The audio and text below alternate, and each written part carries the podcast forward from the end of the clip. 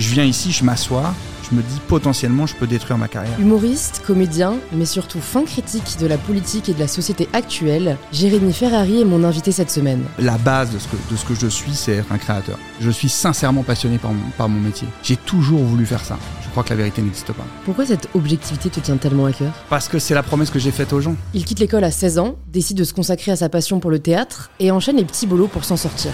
T'es jamais au plus haut niveau. Le problème, c'est que les idées sont infinies. Les objectifs sont infinis, les déceptions sont infinies et c'est sans fin. À quel moment je vais juste être un peu fier? Jérémy doit aussi affronter les démons qui menacent son succès, l'addiction, l'alcoolisme et la dépression. La psychiatrie en France, c'est une catastrophe. Quels sont les troubles dans ta tête? Je suis malade alcoolique chronique. Je vais mourir, j'ai pas envie de mourir. Je sais très bien ce qui va se passer. J'ai fait le deuil, je sais que je ne peux pas boire un verre. Là, tu me sers une bière, c'est terminé. Dans 8 heures, je suis encore là. Si tu veux te sortir de la dépendance, il n'y a que toi qui peux t'aider. C'est un combat encore ou pas? Bien sûr, ça sera un combat toute ma vie. Et je suis ravie de vous inviter à rejoindre ma conversation avec Jérémy Ferrari. Bonjour Jérémy, bienvenue sur InPower. Merci Louise. Écoute, je suis très heureuse de te recevoir, d'autant plus que là, j'ai un peu euh, tous tes spectacles en tête, parce qu'hier soir, tu vois, j'ai bien fait mon Tu pas- travail. je ne crois pas une seconde que tu as regardé tous les spectacles. Alors non, je- ça ah, ce représente serait- 9 heures sinon. Donc, euh, Ce serait mentir que de dire que je les ai tous vus, mais j'ai vu ton dernier spectacle, des extraits des précédents. Et franchement, la première question que je me suis posée, c'est qui était Jérémy quand il avait 8 ans? Euh, C'est une bonne question. Comment j'ai été quand j'avais 8 ans? T'en sais quoi ça comme classe, 8 ans? C'est E CE1, CE2 Alors CE1, CE2, euh, les problèmes à l'école commencent un peu déjà. Euh, je me rappelle que j'ai une prof que j'aime bien en CE2. Euh, Madame Fachin, putain, je crois, je sais même pas. T'as une bonne mémoire. Ouais, je sais pas comment ça m'est revenu. Je vois son visage en plus. Elle, avec, avec elle, ça se passe bien. Elle est très gentille, mais je sais que je commence en primaire, je m'en sors encore plutôt bien à l'école.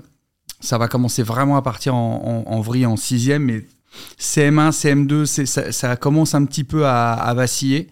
Euh, mais en CE2, ça, non, en CE2, ça va. Je, crois que j'ai des, bonnes notes. En CM1, je vais démarrer le, théâtre euh, au collège, donc euh, on n'est pas loin du début de, de mes pas sur scène. Je vis à Manchester, on vit au-dessus, donc dans un quartier populaire de Charleville-Mézières. Mes parents, ils ont une petite épicerie dans ce quartier. On vit, on vit dans le, on vit dans l'appartement juste au-dessus. Manchester. Ça s'appelle Manchester. Ça, ça n'a rien- ça ce n'est pas en ça- Angleterre, c'est en France. Que Charleville-Mézières, ça, sonne serait- pas très ça british. serait- Ça serait très classe si, si Ouais, c'est- ouais, si ça venait de. Si j'avais grandi en Angleterre, ça serait très chic, mais non. Ok. Non, non, c'est pas chic du tout.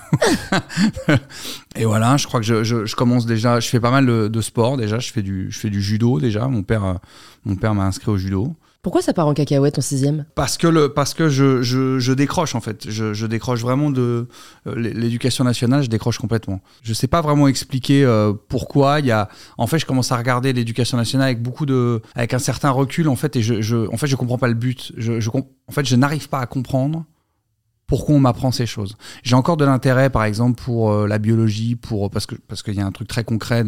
on m'apprend comment les choses fonctionnent, comment les choses vivent, donc j'y vois un intérêt. Le français parce que bah, j'y vois un intérêt. Je trouve ça intéressant d'étudier euh, des textes, etc.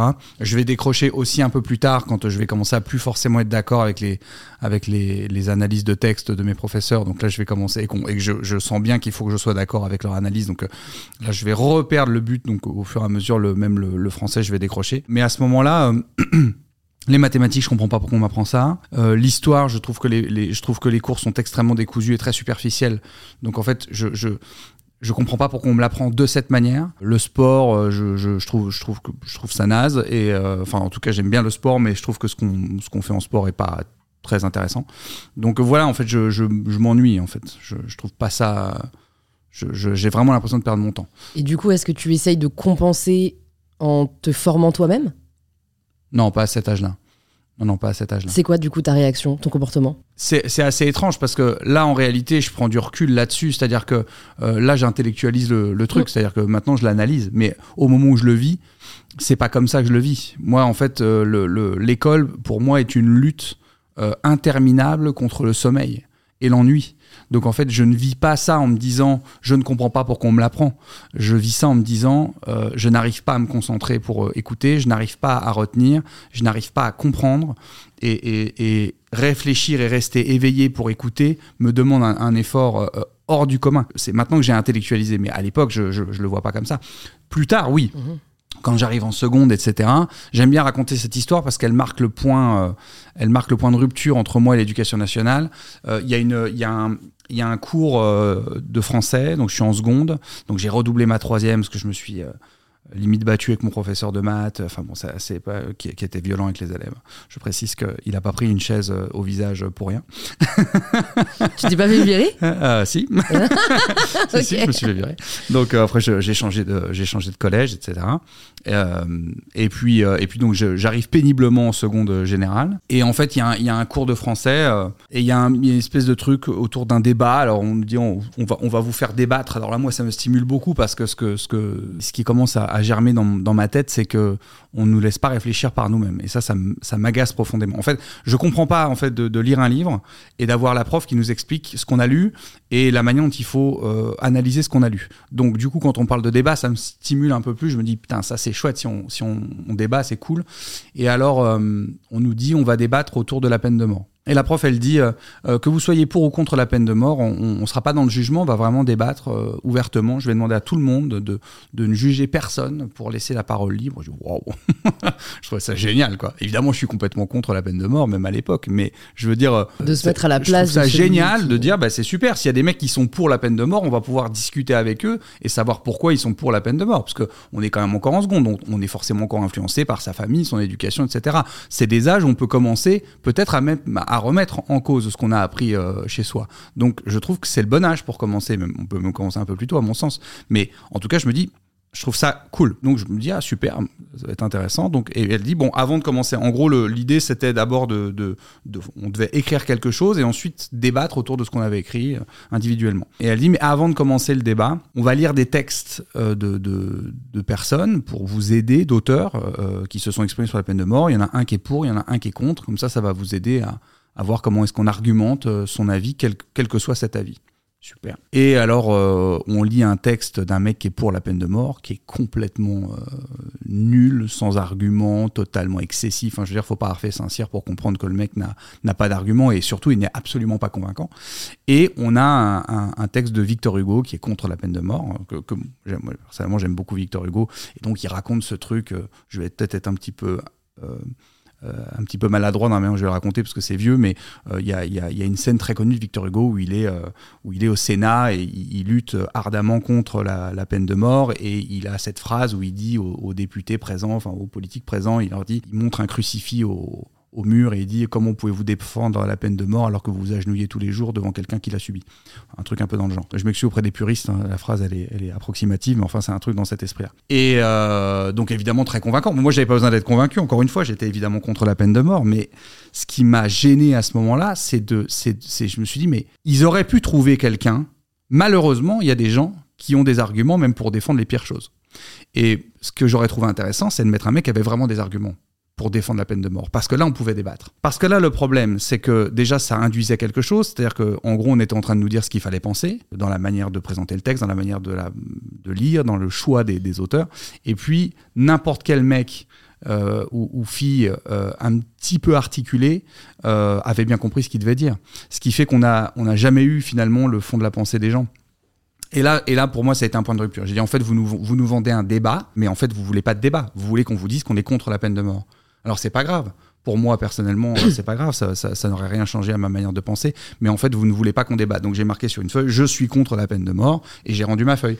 Et elle me dit, ben non, mais euh, je dis, mais non, mais euh, c'est ce que vous voulez entendre. Donc, je vous mets ce que vous voulez entendre. Donc, je veux 20 sur 20, parce que de toute façon, vous- notre avis, vous en foutez. Vous voulez juste entendre qu'on est contre. Bon, ben voilà, on est contre. Donc pour toi, l'école devrait nous laisser penser ce que l'on veut.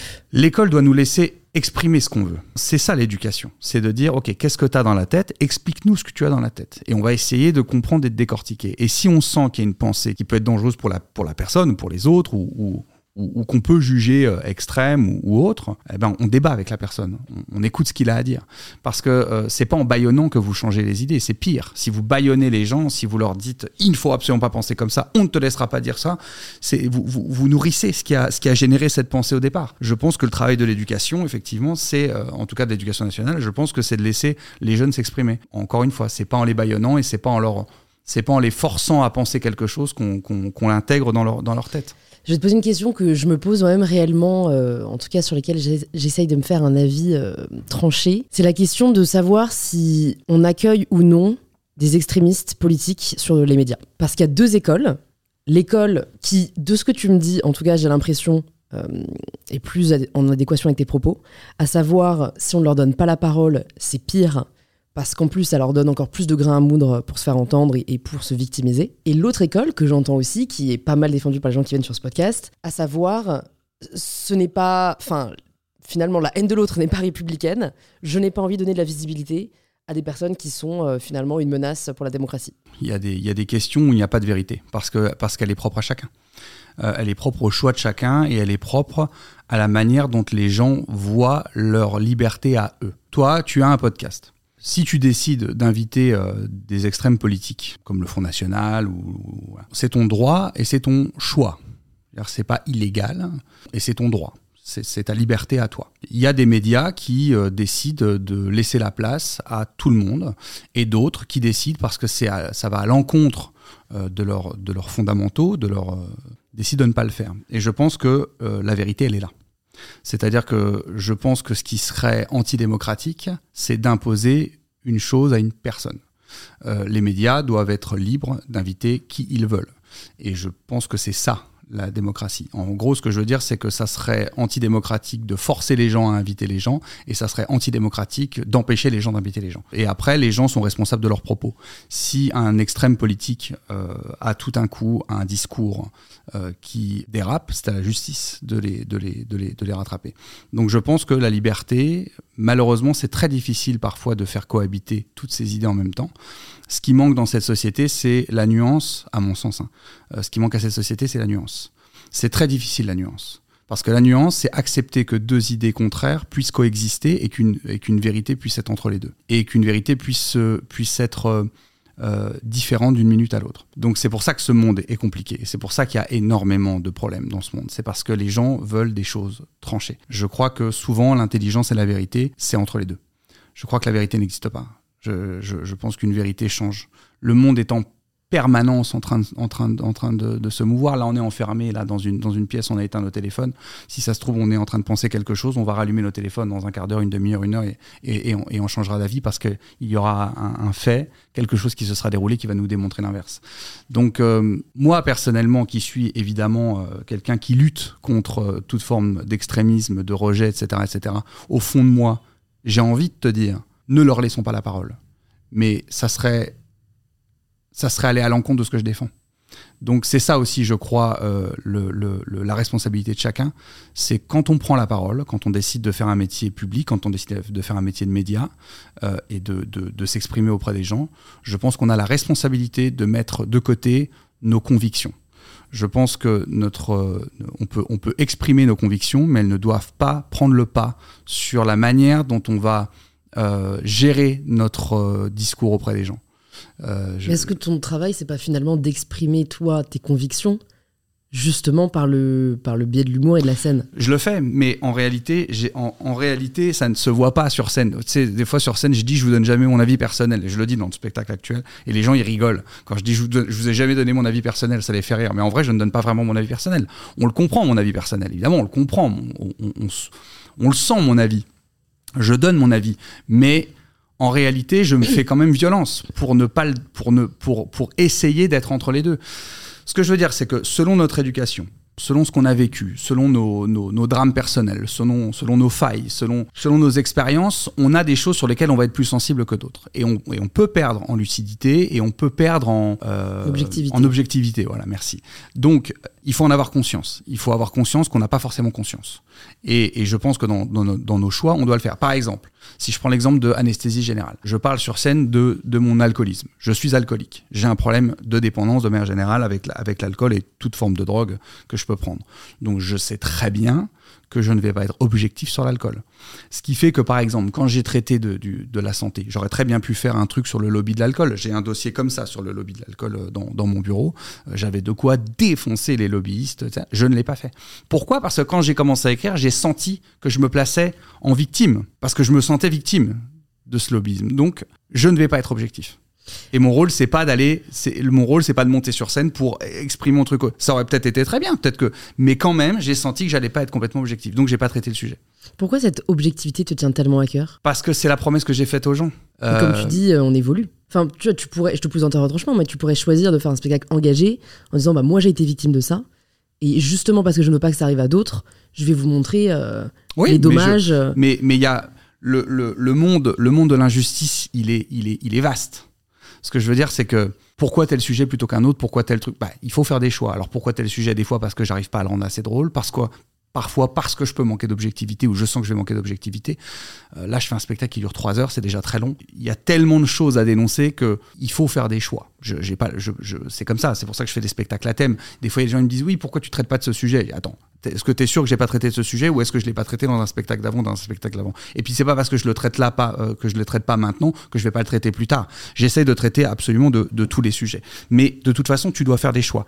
Donc bah, dans ces choix, euh, je regarde est-ce que c'est suffisamment drôle, est-ce que c'est est-ce que c'est suffisamment documenté? Et est-ce que je vais être complètement objectif? S'il y a un de ces trois trucs qui, qui ne répond pas, bah, potentiellement euh, ça va être un sujet que je vais que je vais sacrifier. Ça veut pas dire que j'en parlerai pas plus tard. Mais là en tout cas sur ce spectacle, j'ai senti qu'il fallait pas que j'en parle. Et je vais te dire peut-être que ça aurait quand même été drôle et que sur le papier, euh, peut-être même en le voyant, peut-être que tout le monde se serait dit c'est très objectif et c'est très drôle, mais ça veut pas dire que ça veut pas dire que qu'en réalité ça aurait été objectif. Quand est-ce que tu commences à t'intéresser à la politique? Quand est-ce que je vais m'y intéresser ou quand est-ce que je me suis mis à m'y intéresser? Quand est-ce que tu t'es mis à t'y intéresser? Ah. Parce que, enfin, à mes yeux, tous tes spectacles ont une dimension politique je me suis pas intéressé à la politique. Je me suis intéressé euh, à la vie des gens. Et quand les sujets que je traitais euh, étaient directement ou indirectement liés à la politique, alors je m'intéressais à la politique.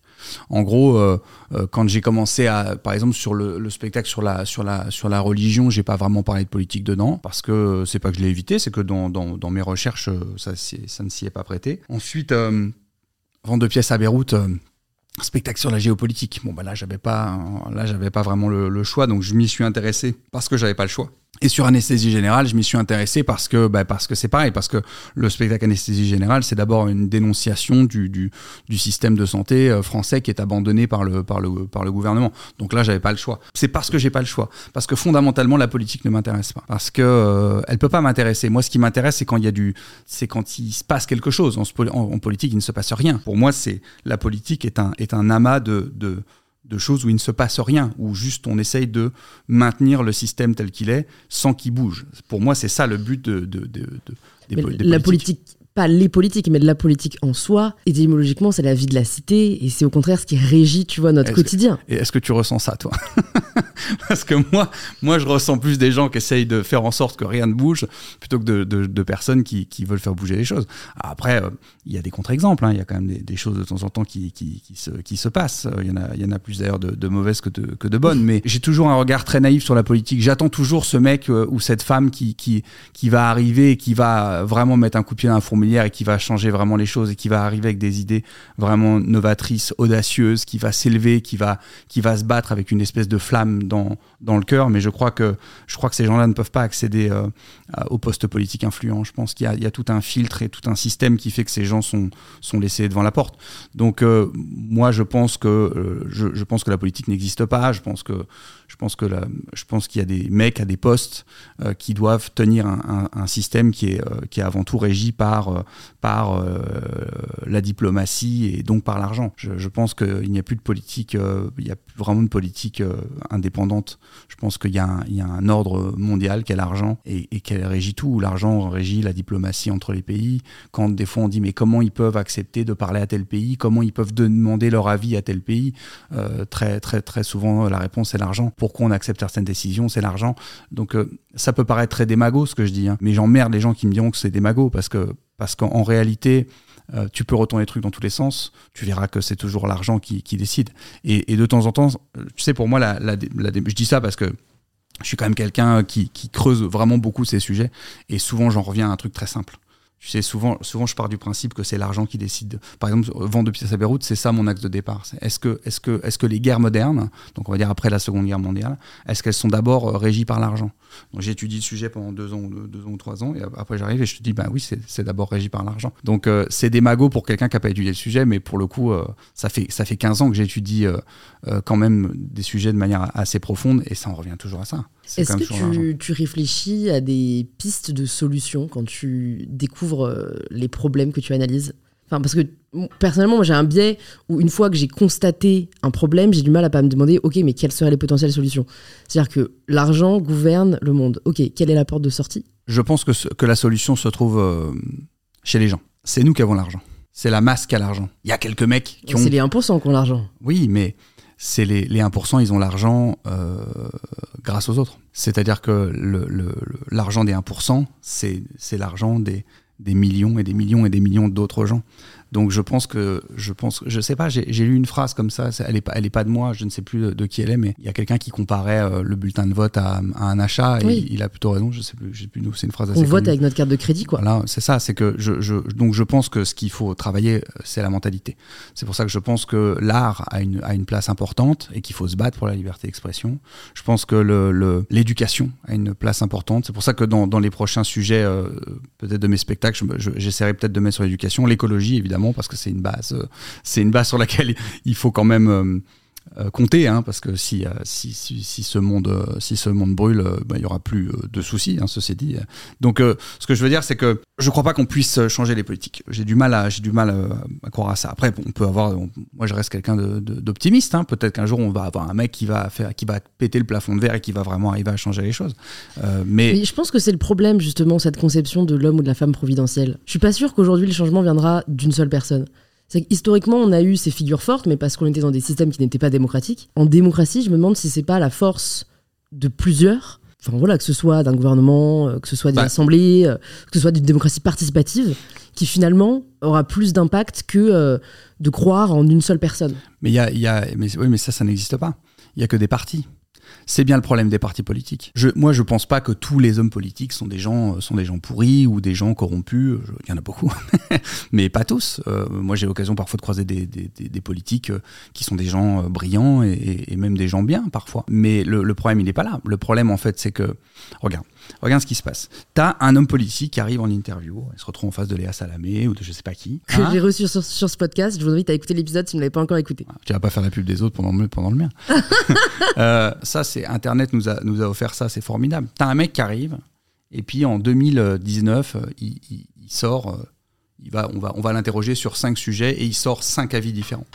Et ce mec fait partie d'un parti politique. Et son parti politique euh, arrive au présidentiel et donc le chef de son parti devient président et dit quelque chose. Et puis tout à coup, ben, deux ans après, euh, le président de la République va, donner aussi son avis sur les cinq mêmes sujets, mais va donner un avis différent. Et après, vous allez réinterroger ce mec qui fait partie de ce parti euh, et vous allez lui reposer des questions sur, ce, sur cet avis.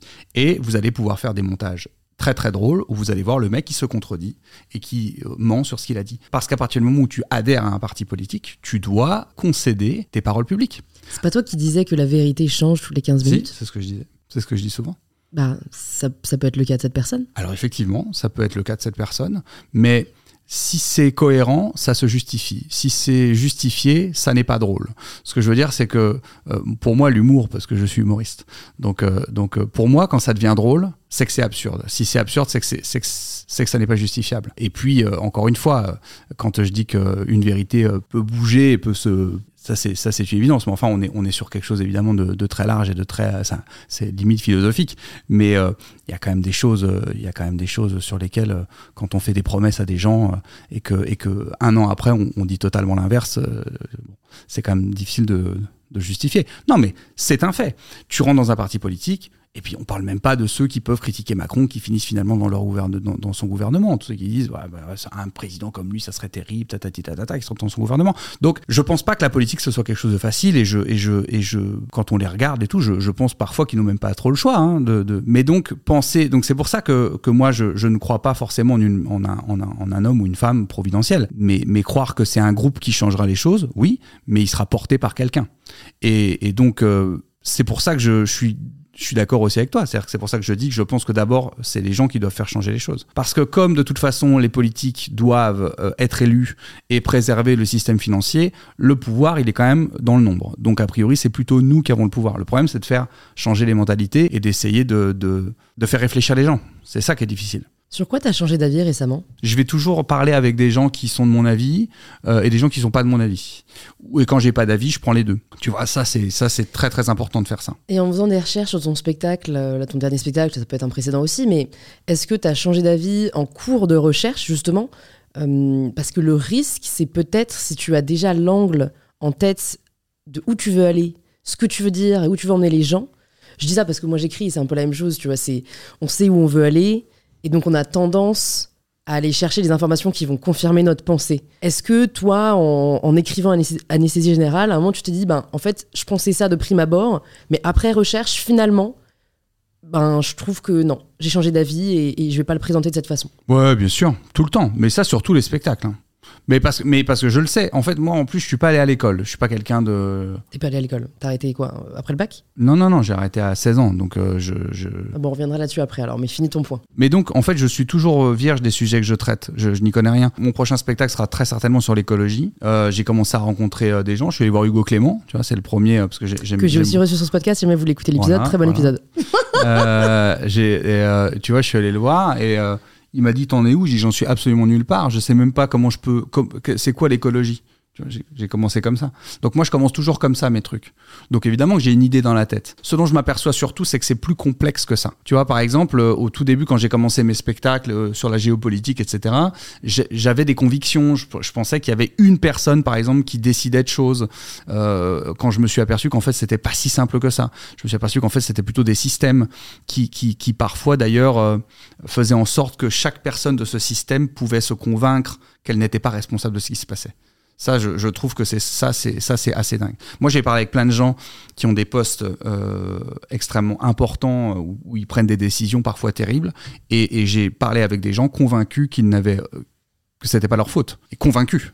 Et tu leur Vraiment écris, tu leur convaincu. dis quoi Bah, je les juge pas, sinon ils parlent pas avec moi. Et puis de toute façon, je suis pas là pour juger les gens. Sur vente de pièces à Beyrouth, euh, euh, j'ai parlé avec euh, avec avec des gens que je pas les nommer que j'inviterai ah non bah non que j'inviterai pas à Nouvel An quoi des, des gens avec qui j'étais en profond désaccord qui, qui pouvaient même me, me susciter un certain mépris mais mon travail c'est presque un travail de journaliste je suis pas là pour les juger je suis là pour les écouter donc alors j'ai eu des témoignages qui font froid dans le dos hein, qui sont où je suis en train de manger avec le mec et il me sort des trucs et je me dis oh, Tu peux dire si t'as sorti sans le nommer. Hein, bah non, bah, de tout- bah, des gens. euh, sur- j'ai travaillé sur la guerre, donc j'ai travaillé avec des avec des militaires, euh, avec des militaires de de, de, de plein d'armées différentes, avec des mercenaires, avec des gens qui me disaient euh, droit dans les yeux. Moi, j'ai choisi ça parce que parce que tuer des gens euh, légalement me, me procure du plaisir, quoi. Voilà, mais Pourquoi ils acceptent de te rencontrer, tu en penses mangeant, en mangeant un poulet frites. c'est- c'est- c'est- c'est- euh, pourquoi ils acceptent de me rencontrer? Parce qu'ils savent que je vais pas les juger, ils savent que je vais pas les balancer, et puis parce que euh, ce qui est assez désarmant, c'est que ça fait du bien à tout le monde de parler en fait. Même les, même les gens les, les plus les plus les plus les plus- ouais, ouais, les cyniques plus- les plus ou terribles, les plus effroyables, ça leur fait du bien de parler. Pourquoi des serial killers acceptent de passer euh, euh, Puis l'ego, l'ego, l'ego aussi. Parler de soi et tout, c'est cool. Comment tu fais pour avoir tous ces invités C'est, il y a, y a de l'ego, mais faut, faut, faut dire la vérité, faut être honnête. Les gens, ils aiment bien quand même parler d'eux, etc. Donc, euh, et d'ailleurs, faut faire aussi attention à ça, l'ego, parce que ça peut déformer des témoignages. euh, faut faire, un- faut faire un peu attention, parce que les gens sous, sous l'effet de l'ego peuvent exagérer, amoindrir, euh, bon, plein de choses. Mais, euh, mais c'est passionnant de découvrir l'âme humaine. Même, la, même, même les âmes les plus sombres, c'est passionnant. Quelle est la part d'ego dans ce que tu fais? Bon, elle est énorme. Je suis complètement mégalo. je veux dire, je monte tout seul sur scène. je produis moi-même mes spectacles. Je, re- je parle moi-même avec la personne qui va mettre mon nom en énorme sur des affiches de 8 mètres. Enfin, je veux dire, euh, il faut, il faut totalement être honnête avec soi-même. C'est surtout mon, mon parcours. J'ai, j'ai, je- décidé tout à coup de tout faire, de- d'avoir des sociétés dans, dans, dans tout ce qui entoure de près ou de loin ce, ce métier, euh, de, de me produire. euh, De, alors j'ai une, une équipe, euh, j'ai une grosse équipe autour de moi, que des gens que je connais depuis des années, des années, en qui j'ai 100% confiance, etc. Enfin, je travaille vraiment pas tout seul. J'aurais jamais pu monter tout ça tout seul. Mais euh, mais mais ça reste mégalomane. Je veux dire, euh, Pourquoi t'es mégalomane, tu penses? Les mêmes trucs que tout le monde, hein, le, le- trucs affectifs, machin, je sais pas. Je pense que la, la mégalomanie, c'est lié à plein de choses. Euh, Il n'y a jamais une raison, il y en a toujours plein. Parce que par exemple, je suis, je suis sincèrement passionné par mon, par mon métier. J'ai toujours voulu faire ça. Euh, depuis petit, tu vois. Et quand j'étais petit, euh, je, voulais être euh, une star. Mais, mais, mais si on m'avait dit tu le seras pas et tu vas juste vivre de ton métier, je l'aurais fait quand même. Donc je sais que je ne suis pas de base, je ne suis pas habité par l'ego. C'est pas l'ego qui m'a porté là où j'en suis. Ça je, ça, je le sais. Mais après, il y en a. Mais, mais après, l'ego c'est toujours la même chose. Après, on peut débattre mille ans sur le mot ego. Il représente des choses différentes selon les gens, tu vois. Euh, il y, a, y, a, y, a, aussi des choses euh, chouettes dans l'ego parce que y a, y a, il peut y avoir l'esprit de compétition, il peut y avoir le dépassement de soi, il peut y avoir plein de choses. Donc, il, en, faut, il en faut un petit peu, tu vois. Après, d'où ça vient euh, ce besoin de reconnaissance Oui, mais après, c'est pareil, leur besoin de reconnaissance. Je pense que si tu, tu, peux aller du truc le plus, le plus philosophique ou le plus euh, profond possible en partant de failles d'enfance, ou tu peux partir de là jusqu'à euh, simplement avoir envie euh, que les gens qui t'ont donné envie de faire ce métier soient fiers de toi. Ou il y a même parfois le challenge de, juste d'avoir envie de jouer dans des salles immenses. Ça, c'est juste aussi un terrain de jeu.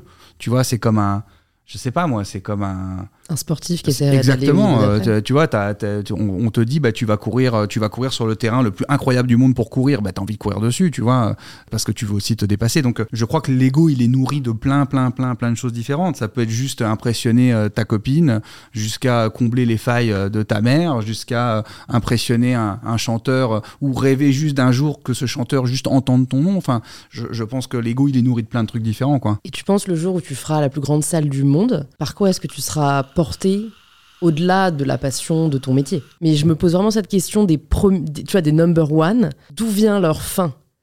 Une fois qu'on est arrivé au plus haut niveau T'es jamais au plus haut niveau. T'y es jamais. En fait, ça, c'est de l'extérieur. C'est de l'extérieur que tu vois ça. Oui, t'as toujours des marges d'amélioration, mais, tu vois, Taylor Swift, elle est au top du game, tu vois, je veux dire. Oui, euh, pour, pour, euh, oui, pour toi, mais peut-être pas pour elle ce que je veux dire, c'est que tout est. T'as personne à battre, entre guillemets, si ce n'est toi-même. Et c'est peut-être la façon la plus saine de se battre, d'ailleurs. Hein, mais... t'as, toujours des gens à battre. T'as toujours des gens à battre. T'as toujours des. T'as toujours. Euh, mais si, bien sûr que si. Le, le... Si tu analyses tout et tous les pans de ton métier, tu trouveras toujours quelqu'un qui est devant toi sur un sujet. Je connais pas Taylor Swift, mais peut-être qu'elle se dit, euh, peut-être qu'elle remet en cause euh, euh, la popularité de ses musiques. Peut-être que peut-être qu'il y a un prix qu'elle n'a pas eu qu'elle voudrait avoir. Peut-être qu'elle voudrait avoir aussi une carrière cinématographique. J'en sais rien, j'ai n'importe quoi. Tu vois, euh, peut-être qu'elle elle voudrait avoir une certaine reconnaissance d'une certaine caste intellectuelle et qu'elle ne l'a pas. Euh, donc il y a toujours quelque chose. Et toi, c'est quoi que tu cherches? Je ne sais pas. Moi, je pense que c'est un mélange de, de, sincère passion de ce métier et de, et de mes troubles dans ma tête. Je ne crois pas que si tu parle avec n'importe quelle personne qui me connaît de près ou de loin, euh, euh, et surtout ceux qui me connaissent de près, que ce soit des humoristes ou que ce soit euh, des acteurs ou que ce soit des, animateurs ou même simplement mon équipe, je crois qu'ils te diront tous qu'il il y, a quand même une certaine folie dans, dans, ma manière à moi de vivre. C'est-à-dire que j'ai mis une espèce de, de bulldozer en place. Je fais tous les jours la même chose avec le même rythme et la même intensité quotidiennement pour avancer et atteindre mes objectifs. Mais je, crois que je ne serai absolument jamais satisfait. Euh, là, je vais faire deux Bercy qui sont complets euh, six mois avant euh, et je, commence à me dire ouais, mais j'ai pas fait, j'ai pas, j'ai pas fait l'U Arena. Il faudrait que je fasse l'U Arena.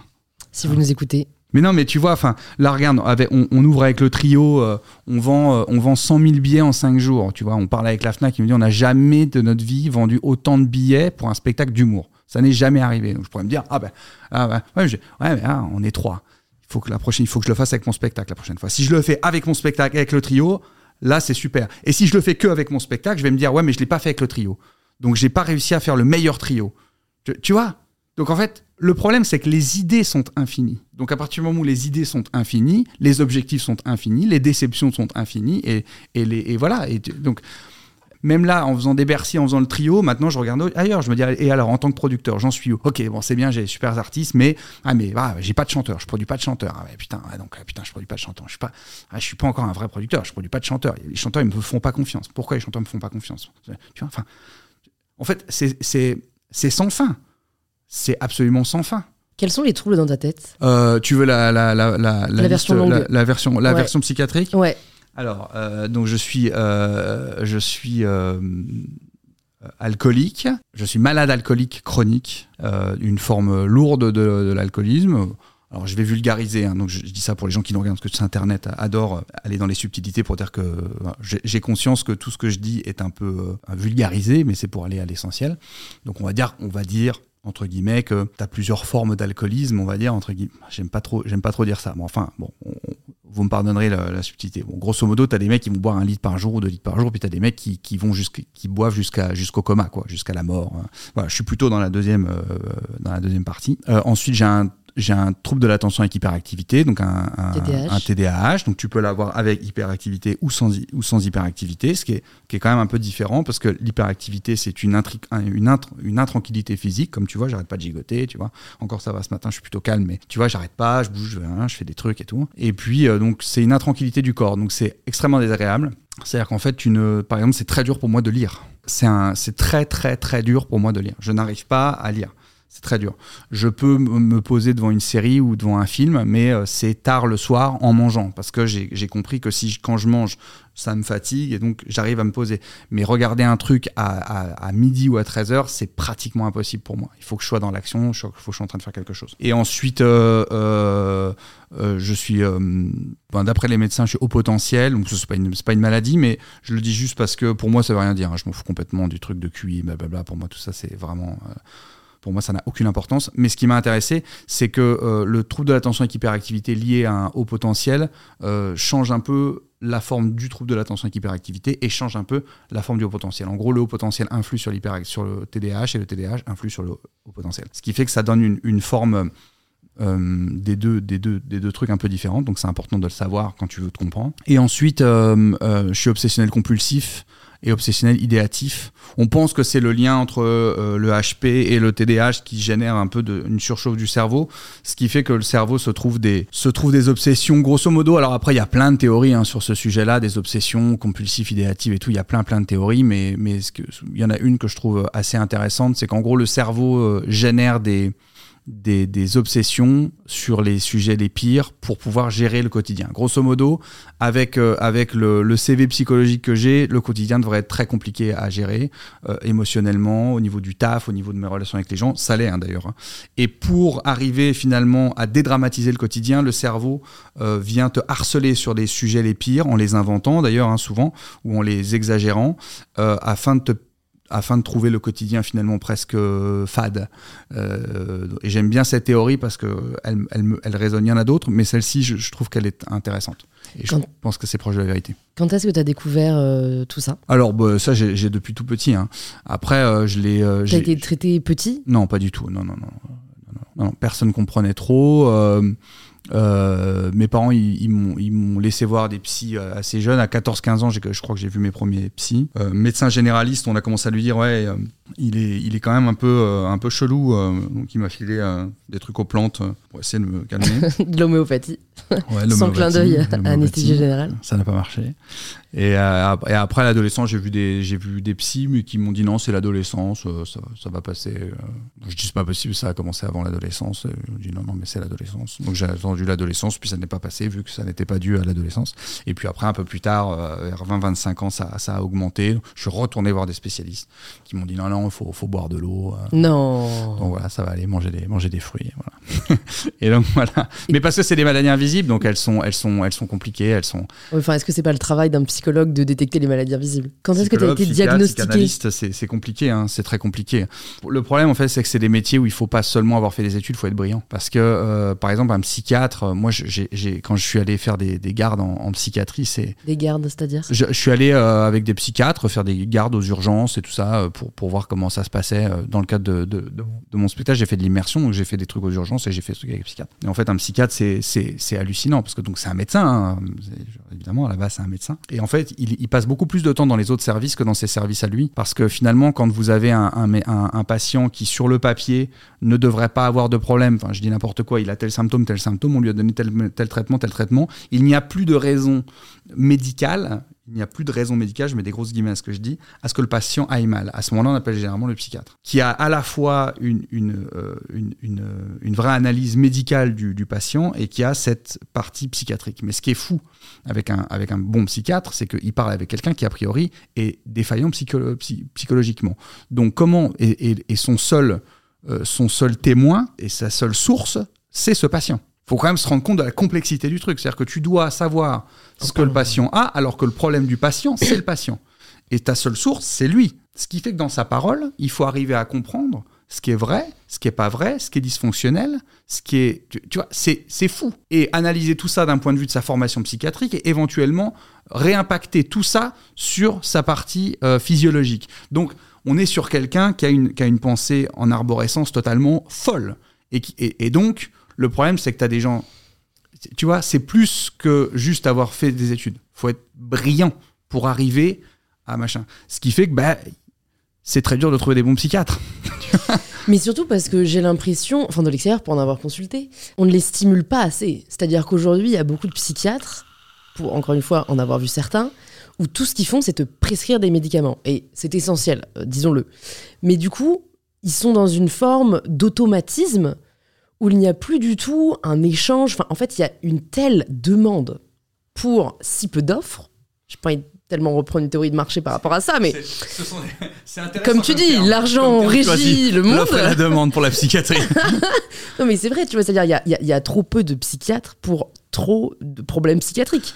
Et donc, on est dans une logique presque à la chaîne. Encore une fois, malheureusement, l'économie de marché revient. Mais où, en fait, c'est genre, t'as 15 minutes, on va te dire, OK, t'as ça, t'as ça. Mais moi, ça m'est vraiment arrivé. Boum, ton ordonnance. Alors que j'en ai vu d'autres où c'est 4 heures dans un bureau et, là, il t'écoute vraiment, tu vois. Mais évidemment. Mais ça, c'est pas de la faute des psychiatres. C'est de la faute de ce système. C'est-à-dire qu'il faut bien que les gens comprennent. Euh, les gens maintenant savent, ceux qui nous regardent savent que le système de santé français est à l'agonie financièrement. On le sait, c'est un, c'est un fait. Je veux dire, y a pas, ça, évidemment, ça n'a pas changé après le Covid, contrairement à ce qu'ils nous ont promis, mais ça, on, personne n'y a cru de toute façon. Donc, euh, donc maintenant, on peut le dire, on est à quelques années après. Voilà, ça n'a rien changé. Euh, c'est maintenant, c'est officiel. Et maintenant, je vais demander aux gens d'imaginer ce qu'on donne pour les services psychiatriques. Puisque quand juste les urgences sont à l'agonie et que médiatiquement, c'est un sujet fort, c'est un sujet dont on parle, je laisse les gens imaginer ce qu'on donne à la psychiatrie, qui est un sujet dont on ne parle pas. Et même les principaux concernés n'en parlent pas, parce qu'il y a un travail aussi de, déstigmatisation à faire pour que les gens n'aient plus honte de dire je vais voir un psychiatre. La psychiatrie en France, c'est la dernière roue du carrosse. C'est une catastrophe en termes économiques. C'est-à-dire que déjà les urgences, c'est une catastrophe. En fait, si tu veux, si ton salon est pourri, je te laisse imaginer l'état euh, de, de ta chambre d'amis. Bah, c'est un peu ça l'idée. C'est que la psychiatrie, même, et pourtant je suis allé dans des hôpitaux, j'ai fait un peu de tout, mais j'ai fait aussi des hôpitaux qui ont un peu d'argent quand même. Mais c'est une blague, la psychiatrie. C'est une blague. Il y a rien. Il y a rien. Et il y a de plus en plus de gens qui ont besoin de psychiatres. Parce que ce monde pas mal. est très anxieux. Spoiler. Donc, ils sont totalement débordés, n'ont plus le temps de faire correctement leur travail. Il y a plein de bons psychiatres. Hein. Ouais, ouais. Tout à l'heure, j'ai dit que c'était dur. Il faut être brillant pour l'être. Donc euh. Oui, et puis, après, et puis après, ça dépend de ton patient. C'est toujours la même chose. C'est que tu as des patients plus complexes que d'autres. Euh, tu as des patients avec des symptômes beaucoup plus évidents que d'autres. Donc, Par définition, la psychiatrie est complexe. Enfin, tu vois, moi, je trouve ça, enfin, pour avoir été mal diagnostiqué, c'est dangereux, quoi. C'est, enfin, c'est un sujet qui est tellement euh, tu vois c'est en effet c'est pas une jambe cassée quoi. Tu peux pas le voir tout de suite c'est pas évident. Donc ça nécessite de, de, pas aller trop vite quoi. Ça nécessite de pas aller trop vite et puis et puis euh, et puis ça nécessite de pouvoir se tromper. Parce que ça fait partie du chemin. Parfois il y a as une part aussi de responsabilité. Moi je tiens quand même à dire ça aux gens. Comment? Par exemple euh, si tu dis pas la vérité si t'es pas lucide sur qui tu es ça complexifie le travail du psychiatre tu vois, si tu commences à dire au psychiatre, euh, euh, non, honnêtement, je bois pas, je bois pas en excès. Attends, tu bois pas en excès. Alors attends, déjà, qu'est-ce que tu appelles l'excès? Est-ce que tu es objectif? Est-ce que tu es lucide? Rien que ça. Euh, ça t'est arrivé? Non, pour le coup, non, je, franchement, j'étais pas. été honnête. Oui, mais parce que j'avais pas. Moi, j'ai jamais eu de honte. Pour le coup, ça, c'est pas un truc sur lequel j'ai dû travailler. J'avais pas honte de ce que j'étais. Moi, je, je, savais que je buvais trop je sais, je bois trop. Euh. J'ai toujours été très honnête euh, avec, qui j'étais, avec ce que j'étais, mais parce que j'en ai pas eu honte. Parce que je me disais, bah, je veux m'en sortir. Donc je, savais, j'ai, moi j'ai très vite capté que si je voulais m'en sortir, il fallait que je sois 100% honnête avec les gens que j'avais en face de moi. Après, j'ai peut-être euh, menti par. omission. Par omission et, par manque de lucidité, tu vois, mais, mais certainement, peut-être, tu vois, mais c'était pas volontaire. Quoi. Ça a commencé comment, le fait de boire? Très jeune, hein, euh, comme tout le monde, je crois. Quand tu, tu bois ta première coupe de champagne avec ta famille, et puis sauf que moi, ça me fait un effet euh, très très très très jeune, je sens que c'est un, c'est un, c'est le truc le plus merveilleux de ma vie, quoi. C'est-à-dire que ça, génère quelque chose dans ma tête, dans mon, dans mon, dans mon ventre, dans ma poitrine, qui est, je, je sens que c'est beaucoup plus fort que tout le monde. Et puis euh, l'envie d'en, d'en consommer beaucoup, beaucoup. Et puis euh, et donc très vite ça me fait peur parce que je sens bien que voilà, je vais te faire un résumé hein, parce que je vais pas, vais pas, je vais te faire euh, jour par jour de mes 14 ans à mes, à mes 38 ans maintenant. Mais bon, en gros, quand je bois, je bois dix fois plus que tout le monde et je me mets dans des états abominables. Je passe de phase de je bois plus rien pendant 3 mois, 4 mois, 5 mois à je, à je bois euh, juste le samedi, à je bois trois fois par semaine. Enfin bon, j'oscille comme ça sur des phases et des périodes de ma vie. Mais de toute façon, à partir du moment où je prends un verre, j'en bois 45. Ça, c'est sûr et certain. Et ce que je recherche à chaque fois dans l'alcool, c'est de ne plus du tout être euh, lucide. Quoi. Je me mets dans des états abominables. Ça, c'est systématique. Donc j'ai très vite conscience que j'ai un petit problème avec l'alcool. Par exemple, j'ai pas d'alcool chez moi. Enfin, je fais des trucs, je lutte. Donc j'arrive, on va dire, à tenir le, truc pendant, pendant pas mal de temps, sans que ça se voit trop, euh, sans que, sans que ça impacte trop ma vie professionnelle. Euh, Et puis vers 29-30 ans, euh, euh, mes troubles aussi dans ma tête euh, augmentent, hein, parce que je comprends de moins en moins ce qui m'arrive. Ça me génère des flashs, des obsessions, des trucs. Enfin, c'est vraiment le, c'est vraiment le chaos dans ma tête tout le temps, et encore plus à cause de avec l'alcool évidemment. Et vers euh, vers 29-30 ans, euh, je me dis, ouais, je, je vais, je vais m'autoriser un petit verre tous les soirs, quoi. Et alors là, à partir du moment où, là, à partir du moment où je me suis dit, je peux boire tous les soirs, alors, tu sais, j'attendais toujours, mais tu sais, j'allais faire mon sport et tout, hein.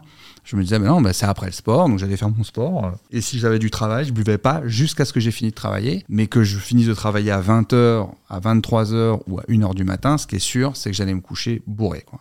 Donc je mettais, euh, si j'avais pas le temps, j'allais me boire deux trois bouteilles en une heure pour me casser. Et j'ai commencé à, et voilà. Et donc là, ça a été terrible. Et là, en un an, euh, j'ai commencé à me lever le matin, à avoir des, des, des, des angoisses tellement fortes que je me disais, je vais pas arriver à faire cette promo, je vais pas arriver à faire cette interview, je vais pas. Donc j'ai commencé à mettre de, de à, à boire des shots de whisky avant de faire des trucs le matin pour juste essayer de calmer, juste L'anxiété, soit re- soit retrouver de la bonne humeur parce que j'en avais plus soit euh, soit calmer mes angoisses tu vois parce que j'avais les mains qui tremblaient et tout j'étais vraiment mal. C'était pas l'alcool hein, c'était les angoisses. Euh, parce que pour trembler à cause de l'alcool c'est que ça a touché ton système nerveux tu vois c'est pas c'est pas le cas pour moi. Mais euh, mais juste l'angoisse quoi. Et puis voilà puis là c'est mort. Et alors là tu commences à boire le matin là c'est terminé. Là après tu commences à boire le midi. Après en vacances ben, je buvais tous les matins. Officiellement je buvais le midi. Mais je- en fait je, je me le bats à 11h et à 11h30 j'attaquais tu vois. Donc euh, bon c'était quand même se boire en se levant. Puis ainsi de suite. Et puis et puis euh, jusqu'à jusqu'à un jour où euh, je tombe dans une dépression je pense très sévère. Et je me mets à boire. Et là on ne sait pas. Je perds le contrôle. Et je bois tout le temps. Je bois du matin au soir tout le temps pendant des semaines. Et bon là là mon entourage commence à s'inquiéter etc jusqu'à ce que je me retrouve au bord d'une fenêtre euh, et c'est là le déclic où je vais descendre de cette fenêtre finalement et je vais partir en cure etc Est-ce que c'est du fait de l'alcool? Que tu t'es retrouvé sur ce rebord de fenêtre à finalement te dire la mort est préférable à la vie Tu sais, pendant, pendant un moment, j'ai même dit à mon, à mon meilleur ami, euh, Michael, qui est mon associé aussi, c'est lui qui m'a trouvé au bord de la fenêtre. Je savais pas qu'il allait rentrer dans la pièce. hein. C'est, c'est, euh, un, de coup- du hasard qui fait qu'il monte et qu'il a la clé de ma chambre. Et pendant un temps, quand j'ai écrit ce spectacle, je disais à Mika, mais est-ce que j'ai le droit de parler de tentative de suicide? On peut, on peut en discuter, tu vois, parce qu'en vrai, je- j'ai pas, pas sauté. Lui, quand je lui ai posé cette question, il a rigolé. Hein. Il m'a dit, mais t'étais au bord d'une fenêtre à 20 mètres de haut euh, et t'as poussé sur tes bras comme ça pour. Il me dit, mais qu'est-ce qui, qu'est-ce qui, il fallait que tu, il fallait que tu, parce que là, si t'étais en bas, de toute façon, tu pouvais pas en parler. Donc, euh, enfin, donc lui, lui, s'est étonné que je me pose cette question. Mais moi, je me dis, oui, il faut que je sois vraiment honnête intellectuellement. Je trouve que l'honnêteté intellectuelle est quelque chose de, que- enfin, c'est un truc qui me, précieux. Bien, mais oui, mais bon, moi, en fait, je peux pas défendre un truc si, si j'en suis pas convaincu, tu vois. Et en fait, je me suis, en, réanalysant le, sujet, j'ai su que je pouvais parler de tentative de suicide parce que ce qui s'est passé à ce moment-là, et je le raconte d'ailleurs sur scène, c'est que j'ai ressenti de la joie. J'avais déjà eu des moments où j'avais des médicaments devant moi et tout ça, et où je disais, je- vais les prendre, même je les ai mis dans ma bouche, puis je les recrachais, ou des trucs comme ça. On a, on a, il y a beaucoup de gens qui ont vécu ces moments. Mais j'ai vraiment senti que mon cerveau avait déconnecté. C'est-à-dire que j'ai vraiment ressenti de la joie, une espèce de joie, vraiment de, j'étais content, quoi. J'étais heureux et j'ai fait ça. Donc, et, puis, et puis mon instinct de survie s'est réveillé au moment où je, où j'allais tomber, vraiment. Donc, donc voilà, on, on y était, quoi. Euh, la, la différence, donc, c'est, c'est ce moment où ton cerveau déconnecte l'instinct de survie et où l'instinct de survie devient la mort. C'est-à-dire que ton cerveau, à ce moment-là, il déconnecte la peur de la mort et il génère chimiquement quelque chose dans ton cerveau qui fait que la mort devient quelque chose de joyeux et une solution géniale. Libération. Donc on est sur un, un moment de folie. Moi j'appelle ça de la folie. C'est-à-dire que c'est, tu n'es plus, tu n'es plus dans un état de lucidité. À ce moment-là, j'ai 31 ans, euh, je réussis euh, tout ce que j'entreprends, euh, j'ai de l'argent, je- il n'y a pas de raison euh, factuelle de trouver ça chouette de se jeter euh, dans le vide. Mais la santé euh, mentale, elle est pas rationnelle. Non, mais donc, donc, donc, ce que je veux dire, c'est que d'abord, faut, faut bien, faut bien baser, faut, faut bien comprendre ça. Je trouve que c'est important de le dire. C'est que c'est un moment de folie qui peut durer une seconde, de trop, juste une seconde, cinq secondes, dix secondes, tu vois. Mais c'est un moment de folie pour moi. Après, qu'est-ce qui t'amène à ça? Effectivement, l'alcool. L'alcool est un dépresseur. Donc, si tu es dépressif, si tu as des problèmes dans ta tête et que tu bois de l'alcool, tu empires ton état. C'est mathématique et c'est factuel. Ensuite, les obsessions. Les obsessions, c'est pour moi, c'est un des trucs qui me. Les obsessions, quand, euh, en tout cas, la forme que moi j'ai, c'est abominable. C'est-à-dire que tu imagines le, pire truc, le truc qui t'angoisse le pire dans ta vie, et t'as ton cerveau qui, toute la journée, chaque seconde de ta journée, va créer des liens avec tout ce que tu vois, tout ce que tu entends, tout ce que tu ressens, tout ce que tu touches. Il va aller générer une image, l'image la plus, la plus terrible sur le sujet qui t'angoisse le plus. C'est-à-dire qu'il va prendre, il va casser les temporalités, il va prendre le futur, le passé, le présent, il va mélanger tes proches dedans, il va, il va, il va supposer des choses. Je veux dire, euh, la matière en plastique de ta plante euh, sur le mur pouvait me générer, quand je suis en crise, peut me générer une image qui va me, faire comme un coup de poignard dans le cœur.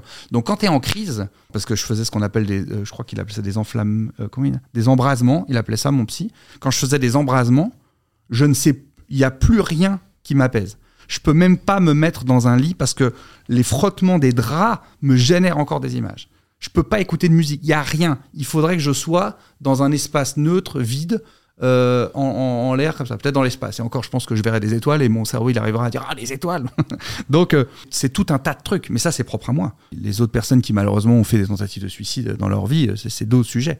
Moi c'était ça. C'est que je, je ne savais plus comment arrêter mon cerveau. Et je pense que mon cerveau, d'un point de vue purement physiologique, je pense qu'il y a une surchauffe. Il fait trrrr, et à un moment donné, il dit Ah putain, la fenêtre, ah, super, génial. eh ben, eh ben, sautons. voilà, je pense que c'est que c'est ça, quoi. Qu'est-ce qui te permet de remonter la pente? La peur d'avoir failli mourir. C'est-à-dire qu'une fois que tu reviens sur Terre, en fait, tu te rends compte que tu allais te tuer alors que tu ne veux pas mourir. Donc tout d'un coup, tu te vois comme ton meurtrier. Tu as peur de toi comme tu aurais peur de quelqu'un qui est dans une pièce Avec toi, couteau, il a un euh.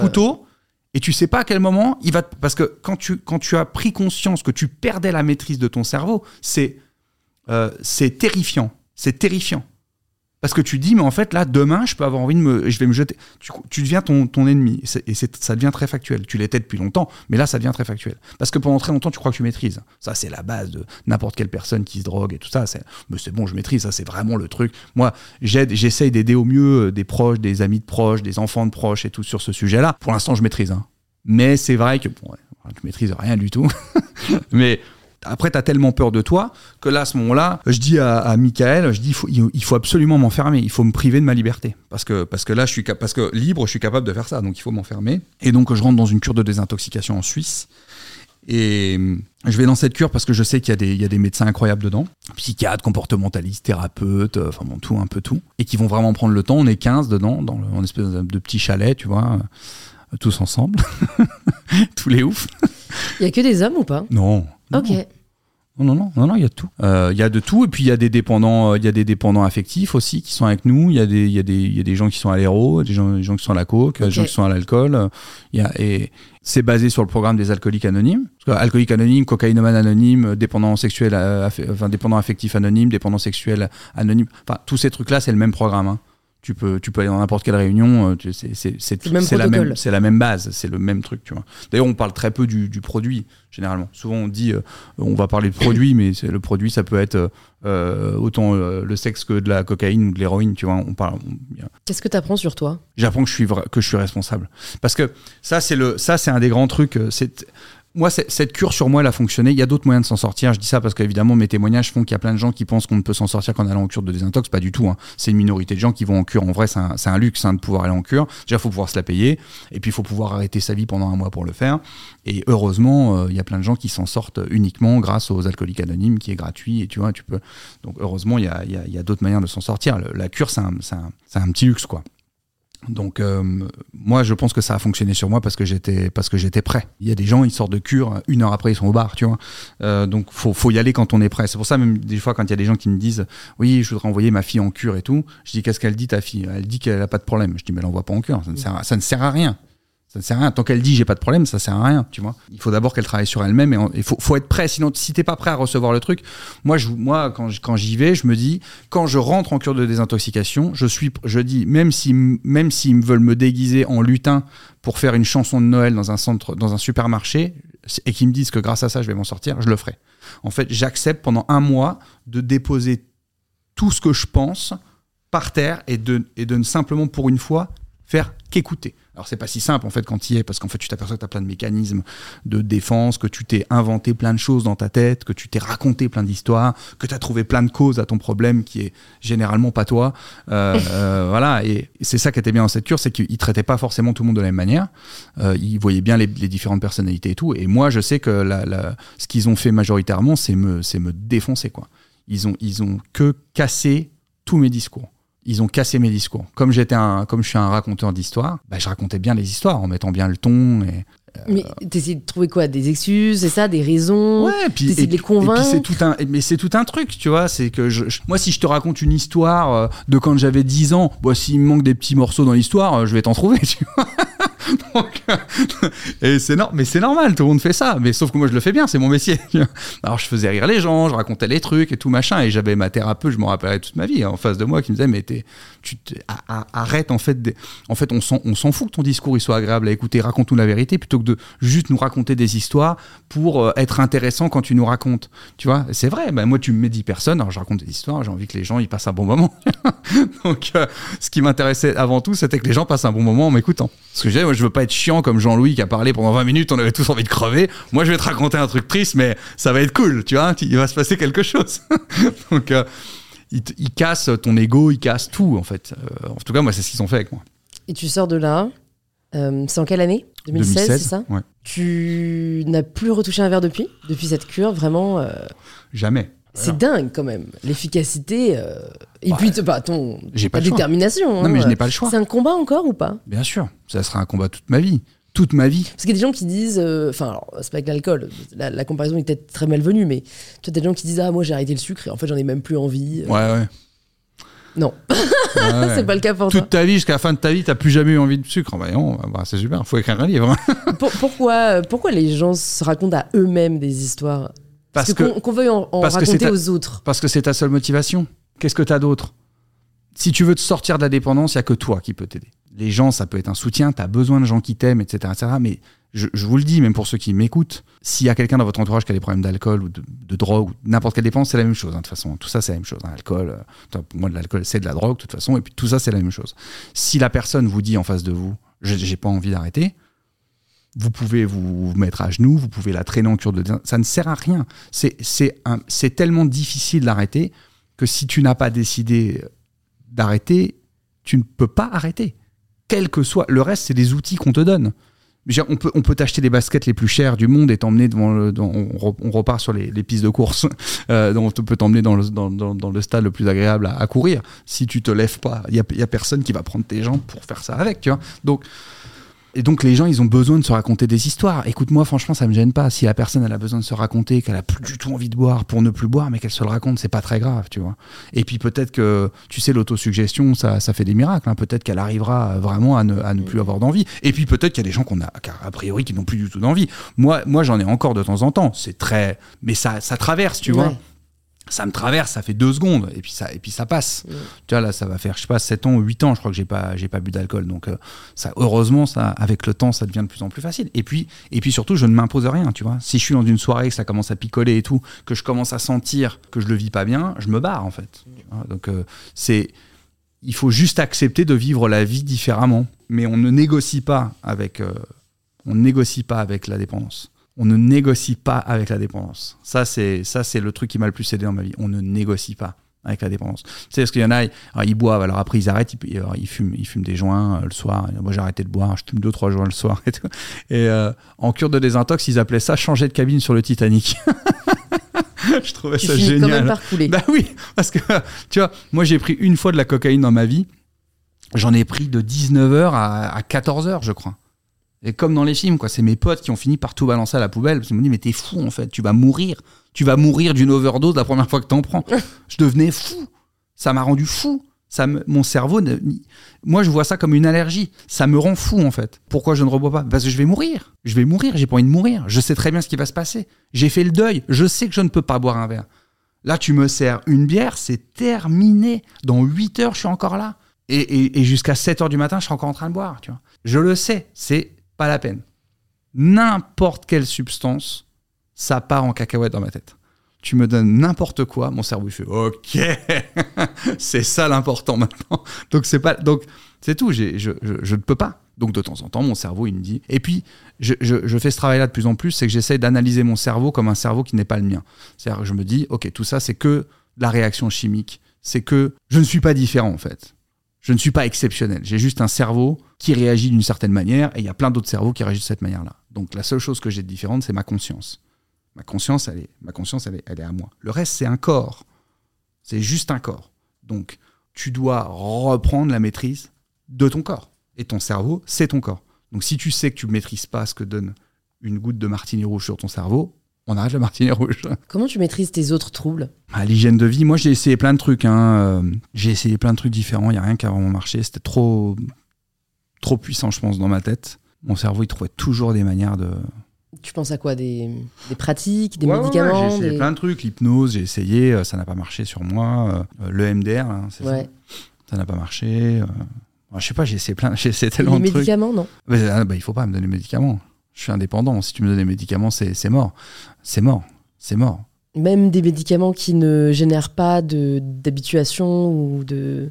Aucun spécialiste des, des, des troubles que j'ai ne m'a suggéré, par exemple, ce, traitement-là. quoi.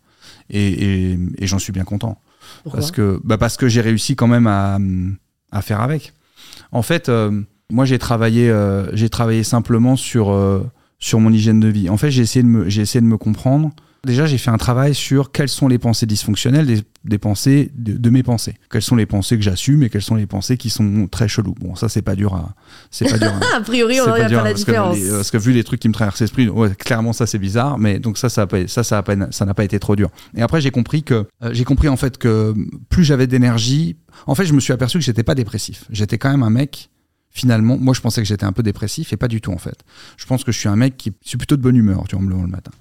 Donc, euh, même si ça se voit pas forcément, mais en tout cas, je suis plutôt de bonne humeur le matin. Euh, et en fait, je me suis aperçu que si j'arrivais à garder de l'énergie, plus j'avais d'énergie, plus mes troubles étaient euh, discrets. Donc, j'ai travaillé énormément sur mon hygiène de vie. Donc, j'ai, par exemple, j'ai éliminé le sucre. Tu vois, j'aimais bien manger du sucre le matin, j'ai tout dégagé parce que ça me fatigue, ça me crée des, des, des crashs. chez tout le monde, hein, tu sais, ça crée des, des crashs euh, glycémiques. Glycémiques, merci, euh, qui fait que ça, ça joue énormément sur ton humeur. j'ai arrêté, j'ai arrêté le café parce que le café j'en buvais trop. J'ai arrêté le Red Bull. Je buvais 17 canettes de Red Bull par jour quand je suis sorti de cure de désintox. J'ai arrêté. J'ai arrêté tout ce qui pouvait générer des changements physiologiques. des changements, voilà, des changements de, des, des hauts bas, etc. j'essaie de me coucher tôt. j'essaie de gérer mon alimentation pour manger sainement et beaucoup, beaucoup, beaucoup, beaucoup de sport. Et après, j'ai travaillé aussi dans mon rapport avec les gens. C'est-à-dire, j'ai travaillé sur ma colère. J'ai travaillé sur pour arrêter de me mettre en colère tout le temps. J'ai travaillé sur mon rapport aux autres, essayer de plus m'ouvrir, de plus parler. J'ai appris à faire plus de compliments aux gens, tu vois, à faire, à être un peu plus, à être plus gentil, à être plus moi, parce qu'en plus je, je, suis comme ça, tu vois. C'est, même pas un effort, c'est que je suis comme ça. C'est juste que ça sortait pas. C'était pas. Je suis un peu, à la base, je suis un peu dur, je suis un peu, tu vois, je parle pas trop, je, je dis pas, je fais pas trop de compliments, parce que je considère que si, que comme je, je n'aime, je n'aime que très peu de gens, que si t'es avec moi, c'est que je t'aime. Donc j'ai pas besoin de te le dire, tu vois. Donc j'ai travaillé là-dessus pour essayer d'améliorer mon rapport avec les gens, et je travaille quotidiennement pour que et je le fais pas pour je le fais même pas pour les autres, je le fais pour moi parce que il faut que la vie soit paisible. J'élimine de ma vie avec beaucoup de vigueur et de véhémence tout ce qui peut être toxique pour ma tranquillité, mon bien-être euh, et, mon, et mon, mon, équilibre de vie. Donc tous les gens, toutes les espèces de démons que tu peux croiser dans ta vie qui vont tout d'un coup rentrer, foutre le bordel, ça dégage immédiatement. Et j'ai lâché le... Tu sais, y a, mon associé dit toujours qu'il y a une bête qui vit en moi. Michael, il dit toujours ça. Il dit, il dit euh, à l'intérieur de toi, il y a une bête qui n'a pas besoin d'eau, qui n'a pas besoin de nourriture, qui, et, qui, et, qui, et qui te détruit. C'est elle qui, qui, mais qui est extrêmement forte et il faut il faut juste la, museler et lâcher au bon moment. De George Jekyll et Mr. Hyde Oui, mais en même temps, ça me donne beaucoup de force parce que quand c'est, par exemple, ma colère, elle est nourrie par ça. Et quand je suis en colère, j'ai plus peur de rien. Et, j'ai un truc euh, de, folie, qui, mais qui me donne aussi tellement de force, tellement d'énergie.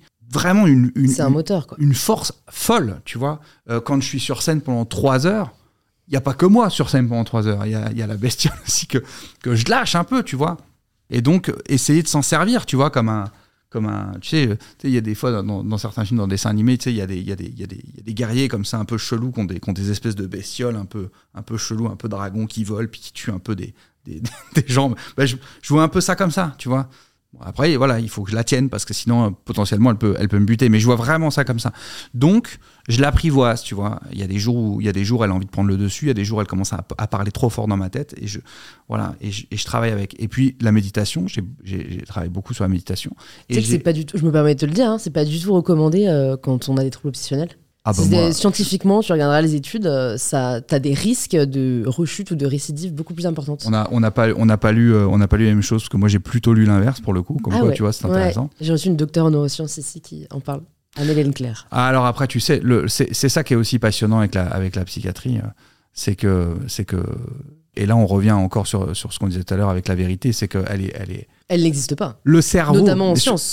Il n'y a que le temps qui peut donner la vérité. Et puis le cerveau, c'est tellement, c'est tellement complexe. Il y a bien un truc qu'on a, qu'on maîtrise pas encore, c'est le cerveau. Donc pour le coup, euh, la psychiatrie révèle encore, mais moi les, mes amis psychiatres me le disent, hein, disent pour l'instant ça reste encore un peu de la sorcellerie quoi. C'est-à-dire que tu n'as qu'à lire juste la, liste des effets secondaires de n'importe quel de n'importe quel médicament, dépresseur, anti, enfin antidépresseur ou euh, tout ce qu'on peut te donner. Enfin, je veux dire, pour l'instant c'est encore très compliqué. Je veux dire, regarde la, la, la violence des traitements euh, psychiatriques pour les pour des trucs un peu lourds, pour des, des traitements un peu lourds, c'est quand même c'est quand même très violent pour le corps, etc. Donc à partir du moment où c'est violent, c'est qu'on n'est pas dans la finesse. Si on pas dans la finesse, c'est qu'on n'a pas encore tout compris. Donc moi personnellement, euh, je ne crois pas que la méditation euh, euh, puisse te faire rechuter, puisque la base pour moi de la méditation, c'est de, c'est de laisser passer les idées qui arrivent sans, sans leur donner d'accroche. Donc quand même, la base d'une obsession, c'est d'avoir des idées abominables qui viennent et qui t'accrochent. Donc, a priori, ça m'a semblé logique de me dire tiens cet exercice peut m'aider. Et en tout cas moi ça m'a aidé. C'est le principal hein, c'est sûr. moi j'ai toujours du mal à croire euh, les mais tu sais même des psychiatres qui m'ont beaucoup aidé je suis pas d'accord avec eux sur tout tu vois. Et je ne suis pas d'accord avec eux parce que factuellement ce qu'ils me disent c'est faux par rapport à ce que moi j'ai vécu sur mes propres sujets tu vois. Donc de toute façon c'est tellement complexe la psychiatrie. Sur quoi tu essayes ou tu aimerais travailler sur toi? Tu nous as partagé ce que tu as fait. Est-ce qu'il y a encore des aspects dans ta vie, euh, dans ta personnalité que tu aimerais travailler? Ouais, il, faut que à il faudrait que j'arrive à trouver une certaine sérénité et je pense qu'elle viendra en, étant fier de moi. Ça, j'ai encore beaucoup, beaucoup de mal. Euh, j'ai encore beaucoup de mal à être fier de ce que, à être fier de moi. Et je n'arrive pas à le combler en, faisant plus de choses. C'est-à-dire que j'ai la chance jusqu'à présent d'avoir à peu près réussi tout ce que j'ai pu entreprendre. Et malgré ça, je n'en tire pas de fierté. C'est-à-dire que je suis toujours à me dire, ok, bon, c'est bien, mais c'est encore trop petit. J'ai pas encore assez fait plaisir aux gens. J'ai pas encore assez surpris. Il n'y a, pas encore. Et ça, en fait, le problème, c'est que ça me donne. Ça, c'est, que des fois, j'ai la sensation de courir euh, face à des moulins à vent, en fait, parce que je me dis, mais à quel moment je vais juste être un peu fier quand je suis en interview, quand je suis euh, pas là parce que c'est différent, mais quand je vais débattre avec euh, pas des ministres, des trucs, que je suis pas en, ou que je suis sur scène ou que bon bah là on est avec la bête, on est tous les deux, donc là on fait notre, on fait ce pourquoi on est sur cette terre, c'est-à-dire on va, on essaye de à notre manière de, changer les choses et de se battre. Voilà, moi j'ai toujours vu ma vie comme un combat, donc je, vis tout à travers ce prisme-là. Mais après, quand tu redescends, que tu es chez toi, que tu te calmes, que tu euh, es en famille, que à ce moment-là, logiquement, euh, tu as le, repos du guerrier, tu vois, tu as ce moment où tu es, bien. Et, et ça, je l'ai euh, une heure en sortant de scène. J'ai cet état un peu euh, extatique, chouette. Et après, très vite, euh, très vite, euh, je dis ok, qu'est-ce que je peux faire de nouveau? Qu'est-ce que je peux Qu'est-ce que Qu'est-ce que? Donc voilà, il y, y a encore un travail vraiment important à faire sur la sur la sérénité et ouais, juste être fier de moi et puis et puis d'avoir un peu confiance quoi. Tu vois, de me dire, ça fait 15 ans que je suis là. Euh, ma carrière, elle, elle s'est pas faite, euh, elle s'est pas faite euh, pour rien, elle s'est pas faite d'un coup. J'ai pas, ça m'est pas tombé dessus. Je l'ai travaillé, j'ai, grandi avec le public. Tu vois, ça, j'ai, travaillé sur tous les aspects, sur l'humour, sur, enfin, sur, sur scène, je veux dire, dans les, dans des livres, à la radio, à la télévision, au cinéma, en production, en mise en scène, en écriture. et ça fait plus de 15 ans que, que les gens sont là et tout. Donc je devrais, essayer d'avoir une espèce de ok, ça va pas s'arrêter tout de suite, quoi. Mais ça, c'est pareil, ce truc-là. Alors, tous les artistes ont peur que ça s'arrête euh, du jour au lendemain, mais moi, c'est, euh, c'est, c'est le moindre truc. Je me dis, euh, et, et- et en fait, du coup, je mets beaucoup d'enjeux sur tout ce que je fais. Je viens ici, je m'assois, je me dis potentiellement, je peux détruire ma carrière si je, si je dis un mot qui n'est pas en accord avec ma pensée. Mais par contre, très étrangement, si je dis un mot qui est en accord avec ma pensée que ça détruit ma carrière, bah, je suis prêt à mourir comme ça, tu vois, à me dire, bah voilà, bah, je, eh ben, je sacrifierai tout, euh, tu vois, j'ai ce truc un peu épique dans ma tête. Et oui. Mais, mais si je dis un truc que- qui ne correspond pas à ma pensée parce que j'ai mal, je me suis mal prononcé, j'ai j'ai mal prononcé ma phrase, je me suis mal exprimé, ça serait, ça serait terrible, tu vois, c'est bizarre. hein. Ça t'est arrivé? Non. Pour l'instant, non. Des fois, je me suis trouvé maladroit en interview. Enfin, je suis pas, je, je suis pas fan de tout ce que j'ai dit. Tu vois. Mmh. Je trouve pas que tout ce que j'ai dit est incroyable. Mais des fois, j'ai été maladroit. Un des trucs dont, dont- qui, a, qui a le plus marqué les gens qui me connaissent, c'était quand je me suis disputé avec Manuel Valls à, propos notamment des attentats et de Ali Bongo et tout ça, tout ça. Je suis assez maladroit en réalité quand euh, je réécoute l'interview. Il y a des trucs que je dis, je suis, je suis plutôt maladroit. Mais ça tourne en ma faveur et les gens comprennent très bien ce que je dis parce que c'est tellement dit avec le cœur. Je suis tellement sincère quand je parle que les petites maladresses ou les petits raccourcis que je fais, personne peut me les, peut me les imputer, tu vois. Pourquoi t'es allé sur TPMP et pourquoi tu es parti? Parce que, euh, en fait, moi, j'étais On ne demande qu'à en rire, mais c'était il y a- il y, a 10 ans, on parle de ça, c'était il y a 10 ans, TPMP. Donc, euh, euh, j'étais On ne demande qu'à en rire, et, et ça se passait bien, et puis bon, je, je l'avais quand même fait un petit peu le tour d'On ne demande qu'à en rire, et puis je vais faire une promo euh, chez Cyril Hanouna, et ça se passe bien, on rigole bien, etc. La promo se passe bien. Et puis c'était le début de TPMP, c'était il y avait une espèce de guerre à ce moment-là des access où il y avait euh, je sais plus, il y avait un truc sur France avec Sophia Aram, je crois, ils essaient, ils essaient de relancer le grand journal euh, euh, sur sur sur Canal. Et TPMP comment c'était le début euh, où TPMP commençait comme ça à a totalement euh, explosé. Et donc je vais faire cette promo, on s'entend plutôt bien avec Cyril, on rigole bien. Et puis je sais pas, on se parle, puis il me dit tu pourrais venir de temps en temps faire une chronique et tout. Et je me rappelle à l'époque, je lui dis mais tu sais, je regarde pas l'émission, euh, l'émission, euh, l'émission me plaît pas du tout. Et lui ça le faisait marrer. Il me dit bah tu le diras à l'antenne. Je dis ah bon, je, Ah, bah, je me suis dit putain si, si, si j'ai cette liberté là, c'est, c'est cool. Et puis j'aimais bien les, moi je regardais pas l'émission, mais j'aimais bien parce que je trouvais qu'elle avait un ton de, de liberté et de on se prend pas la tête on se prend pas au sérieux, on se prend pas la tête. Les premiers trucs que je fais dans TPMP, c'est ça. Moi, je me rappelle une des premières vannes, c'est euh, Jérémy, vous n'avez toujours pas regardé l'émission? Ah, je dis ah non, elle est abominable cette émission. Et tout le monde rigolait, tu vois. Donc c'était donc moi à partir du moment où je suis en phase avec moi-même, et euh, tout va bien. Et j'ai arrêté parce que euh, parce qu'au fur et à mesure, mon humour euh, J'étais très très très très rentre dedans, très très très très très provoque. Et au bout d'un moment, je je sentais que mes phrases commençaient à, à- à un peu un peu un peu gêner tout le monde. Euh, je sentais que l'émission évoluait dans un sens et moi j'évoluais dans un dans, dans un autre. Euh, et j'étais d'ailleurs aussi à la radio avec Cyril. hein. et euh, il prenait une direction qui n'était pas la mienne. Et donc, je sentais qu'il n'assumait plus mes propos. Donc, de là, on a eu une discussion avec Cyril. Il m'a dit Qu'est-ce que t'en penses et tout? J'ai dit Bon, je dis, dit là, en fait, vous commencez à plus rire. Vous commencez à vous excuser de mes vannes en sortant. Donc, euh, ça sert à rien. Tu vois, on va, on va, on va. Je vais vous desservir, vous allez me desservir. Donc, on, donc on, on s'est arrêté là. Et je suis retourné travailler avec euh, Laurent Ruquier, d'ailleurs. J'ai fait l'émission, l'émi- l'émission pour tous, je crois. Puis ça s'est arrêté là. Mais c'était quelques, c'était quelques mois. Après le début, le début c'était plutôt, c'était plutôt chouette. hein. Les premières émissions étaient cool. Après, euh, quand l'animateur, tu le fais plus rire, euh, c'est, mort en fait, parce que ton, Mm. le, le public est là, il regarde d'abord l'ani- l'animateur. Si tu fais plus marrer le mec qui t'invite, ça marche plus. Donc il valait mieux arrêter avant, euh, avant que ça tourne en, drame, tu vois. Et puis de toute façon, c'était pas plus mal parce que j'en avais un peu marre de la télé. Moi, euh, j'avais fait tellement de sketchs, on ne demande qu'à en rire. J'avais, moi, j'avais envie aussi d'arrêter un peu la télé, de me concentrer, euh, de me concentrer sur la scène. Tu vois, d'ailleurs, j'y suis pas retourné, ni en télé ni en radio. On m'a proposé plein de fois, mais ça prend tellement de temps d'écrire des. Déjà, j'aurais plus le temps. Et puis le problème aussi, c'est que quand tu dois écrire quotidiennement pour quelque chose, tu peux perdre aussi un peu en objectivité. Parce que t'as pas toujours un avis sur tout. Tu n'as pas toujours un avis sur tout. Il faut, faut quand même être honnête. T'as pas toujours un avis sur tout, quoi. Et, en fait, le problème, c'est que si t'es tous les jours à la radio, faut que tu donnes un avis sur tout. Moi, il y a des sujets, des fois, je dis, je peux pas vous répondre. D'ailleurs, je m'autorise ça maintenant en interview, tu vois. Il y, a des interviews, parfois, ils te disent, euh, qu'est-ce que vous pensez de ça? Et un jour, en fait, j'avais pas d'avis. Et j'ai senti le stress monter. Je me suis dit, pourquoi je stresse En fait, j'ai le droit de avoir d'avis, en fait. J'en ai rien à foutre, j'ai le droit de avoir d'avis. Et donc, ce jour-là, j'ai dit, bah, vous savez quoi, je ne sais pas, j'ai pas d'avis. Vous faites un refus d'obstacle? Non, j'ai pas d'avis. J'ai pas d'avis. Parce que j'ai plein d'avis différents qui me viennent dans ma tête, j'ai pas fait un choix dans ma tête. Donc, on en reparle si vous voulez dans deux mois, vous me laissez réfléchir. Voilà.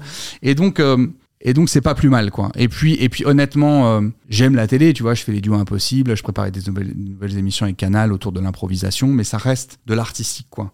Et c'est là où je me sens le plus à l'aise. C'est là où je me sens le mieux. C'est quoi ta plus grande déception? Ma plus grande déception, euh, c'est des trahisons euh, amicales. Ouais, c'est ça. C'est des, des, gens. Moi, j'ai plein de défauts. Hein. Je, je, suis pas, je suis pas quelqu'un de facile. J'ai plein, j'ai plein de défauts, etc. Mais si je te dis quelque chose, je le fais, quoi. Et enfin, je sais pas, j'ai une espèce quand même de, fidélité. J'ai des amis d'enfance, par exemple, à, qui je que j'ai pas vu là depuis par exemple depuis quelques années. On s'est, on, s'entendait plus et à qui j'ai dit, j'ai toujours dit, là, là, je peux plus te voir parce que tu me fais trop de mal. Mais si un jour ça va mieux, si un jour tu sens ça, la porte est ouverte. Et ces gens peuvent revenir 20 ans après, la porte sera ouverte. Je suis vraiment comme ça. J'accepte quelqu'un qui m'a fait du mal et qui s'excuse, tu vois, qui me dit je suis désolé. J'accepte ça. Je suis très sensible à ça. Moi, je peux monter comme ça. Si tu t'excuses, je redescends immédiatement et je te pardonne. Et presque. Enfin, tu vois, y a, y a, y a, j'ai beaucoup d'admiration pour les gens qui arrivent à s'excuser, qui arrivent à faire marche arrière, tu vois, à dire putain, je, je, suis désolé, tu vois, j'étais pas lucide, etc., etc.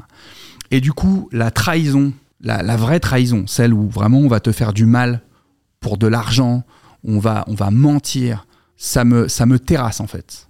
Ça, c'est, ça, c'est un truc euh, qui, est vraiment, euh, après tout le monde, je crois. Hein. Mais mes plus grosses déceptions, c'est ça. Et ta plus grande peur? C'est de ne pas atteindre tous mes objectifs professionnels. si je suis totalement honnête, mes plus grandes peurs, c'est de ne pas atteindre mes objectifs professionnels. Quels objectifs il te reste Je veux continuer à avoir euh, autant de monde dans mes salles, parce que si je peux en avoir encore un peu plus, bah, tant mieux. Je sais pas si c'est. Je pense qu'on atteint un truc là. Je pense que j'aurais plus le temps de façon de faire plus de tournées. Donc bon, on doit pas être loin de la vérité. Le cinéma, j'espère. Là, je suis très content parce que le, cinéma démarre comme comme je voulais. J'ai été dur au cinéma parce que j'ai refusé plein de trucs euh, qu'on m'a proposé parce que je voulais arriver. tu vois, en fait, comme, comme ce que je fais, c'est très iconoclaste sur scène, je voulais pas arriver dans des choses trop évidentes. Tu vois, donc on m'a, euh, j'ai pas été snobé par le cinéma, on m'a proposé plein de trucs et tout ça. Et c'est moi qui c'est moi qui suis resté un peu en retrait parce que je me suis dit soit je veux jouer dans, je veux montrer que je suis d'abord euh, moi à la base je suis comédien, tu vois. Après j'ai tout de suite voulu faire du one man et c'est mon, mais à la base je suis comédien donc je voudrais montrer que je suis comédien et je voulais qu'on me propose des, des choses originales, tu vois. Et j'ai refusé des films qui étaient cool, mais juste parce que je trouvais que le rôle que j'avais à défendre était Euh, je, en fait, je, voyais n'importe qui le faire à ma place. Donc, tu vois, j'étais pas. Et comme j'ai la chance de pas avoir besoin de ça pour payer mon loyer, je suis. Je peux, je, veux pas me jeter sur le cinéma en me disant, ah ben, je veux juste exister au cinéma. Ah ben, faites-moi, donnez-moi un rôle. Je veux juste exister. Je veux juste qu'on me voit. tu vois, je voulais pas.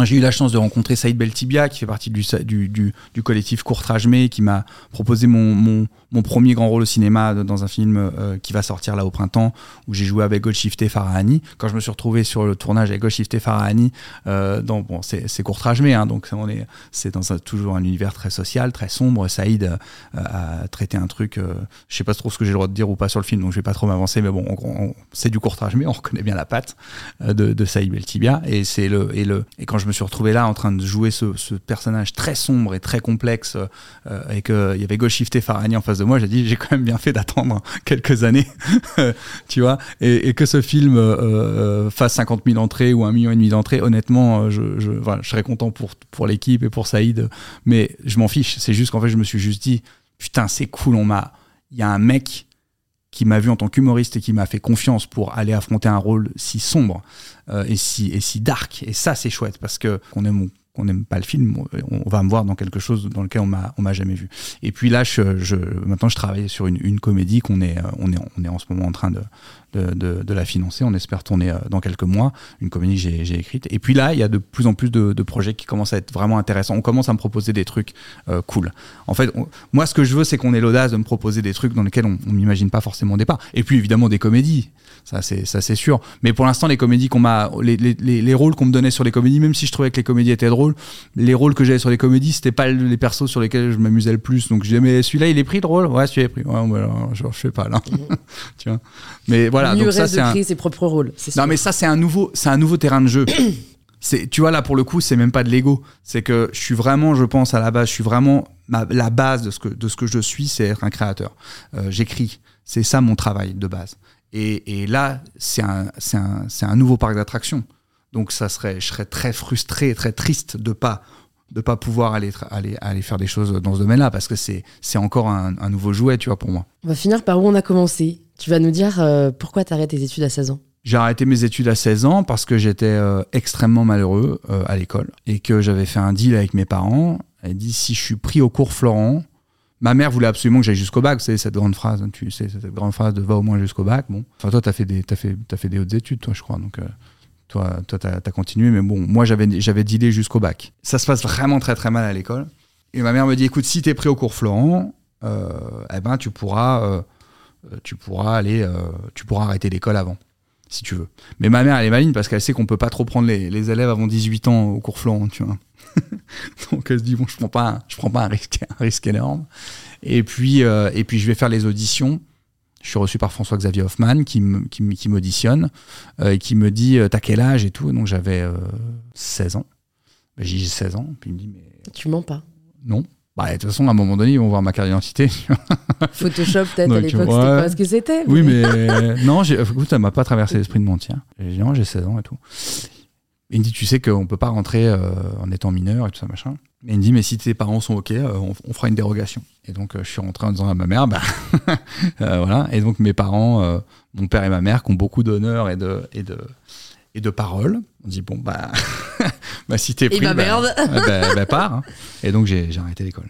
Et ils ont été super parce que mon, mon, mon père, euh, je me rappelle le jour où mon père m'a dit euh, je pouvais arrêter parce que du coup, je crois que j'étais genre en janvier ou en février, je sais plus exactement. Puis donc, je reprenais en septembre l'année après. Donc, on voyait plus trop l'intérêt de continuer à me- à m'envoyer euh, en cours pendant 3-4 mois parce que c'était vraiment très dur pour moi dans ma tête. Et je me rappelle toute ma vie, j'étais rentré un midi, je sais pas ce que je faisais chez moi un midi, et je me rappelle toute ma vie de mon père qui m'appelle et qui me dit Jérémy. Et je descends et il me dit bon, bah voilà, on a vu avec ta mère, euh, si tu peux, t'es pas obligé de continuer. euh, Parce que la fin de l'année, quoi. Jusqu'à la fin de l'année. quoi. Je fais, putain. Tellement cool. Tu ressens quoi, là, à ce moment-là Ah, une libération énorme. Une libération énorme. Un poids énorme qui s'enlève de ma poitrine. Après, mon père, il m'a dit Mais bon, je veux que tu t'occupes. Donc, euh, voilà, il faut que tu fasses des choses. Je veux que tu fasses du sport. faut que tu trouves un truc à étudier. Euh, J'ai dit Ok, je vais trouver. J'ai acheté des livres d'informatique. Je me suis mis à faire euh, du piratage à la maison.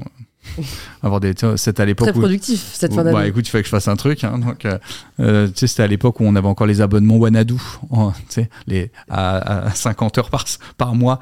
Ma mère elle comprenait pas, elle disait, mais, mais t'as mais t'as toujours du forfait, t'es tout le temps dessus. Parce que j'avais j'avais trouvé des, des copains pirates et alors on, on faisait des faux abonnements et tout. voilà, je me suis occupé comme ça en faisant de l'informatique. Pas à très haut niveau, hein, parce que ça demandait des, une concentration que je n'avais pas. Mais enfin voilà, je me suis amusé pendant quelques mois, je fais du sport, et puis après je suis allé à cours Florent. Mais c'est marrant parce que le sport, je trouve que ça demande beaucoup de concentration. Oui, mais comme, comme je.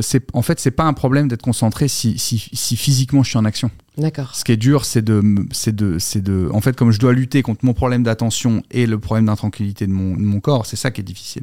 Donc c'est très dur pour moi d'être comme ça et comme ça. Et la plupart du temps, ça se traduit en endormissement. Parce qu'en fait, quand tu dis à mon cerveau, tu n'as pas, le- t'es en cours, tu n'as pas le choix. Je peux pas, je peux rien faire d'autre. Eh ben, euh, je m'endors. En fait, mon cerveau, il se met en off. Donc il me dit, bah c'est tout, on Il va prend dormir. cette tranquillité pour l'état de sommeil. dormir. Quoi. On peut rien faire d'autre que écouter la prof d'espagnol? Oh non, ben on va dormir alors à la place. Voilà. En gros, c'est un peu comme ça que ça se traduit dans ma tête. J'ai quelques dernières questions pour toi. Il n'y a pas de problème. C'est quand la dernière fois que tu as eu une première fois? Mais j'ai des premières fois tout le temps.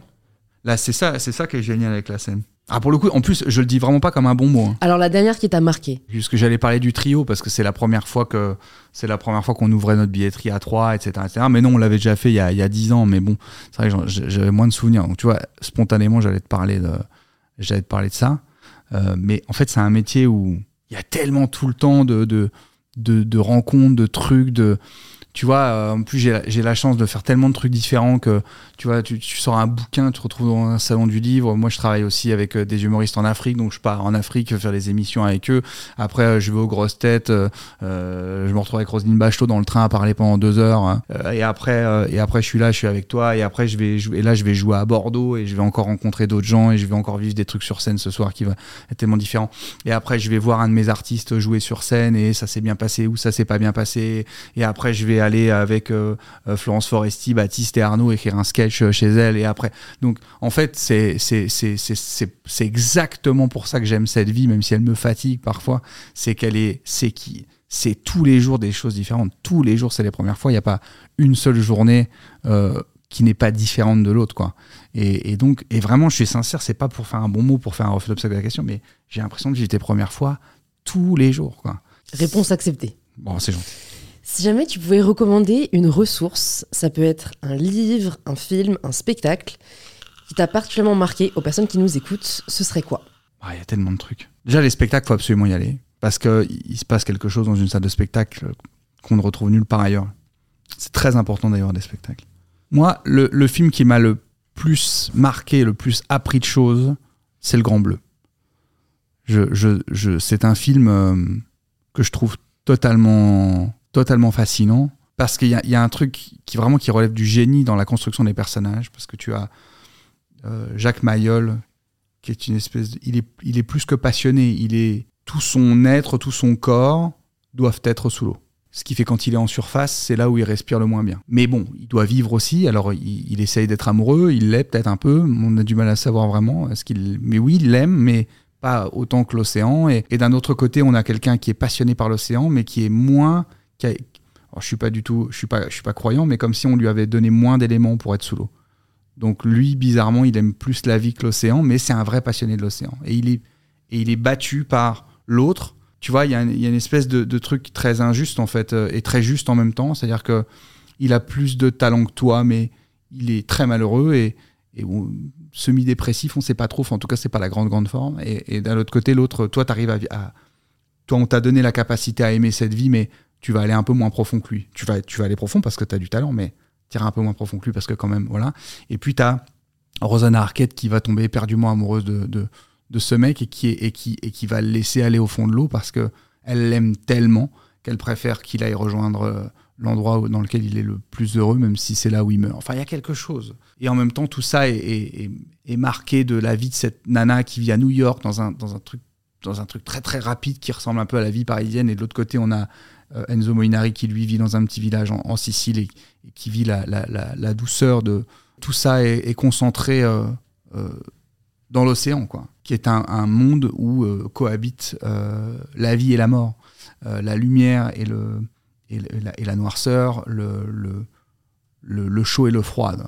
Donc il y a quelque chose dans ce film moi qui me bouleverse totalement en fait. Il y a je, sais pas il, a il a il a réussi à faire un truc j'ai l'impression d'avoir tous les éléments de la nature, de l'homme, de la, de la, de- des, des hommes au sens large du terme, de l'âme humaine, de la passion, de la folie, de l'inexplicable, de la.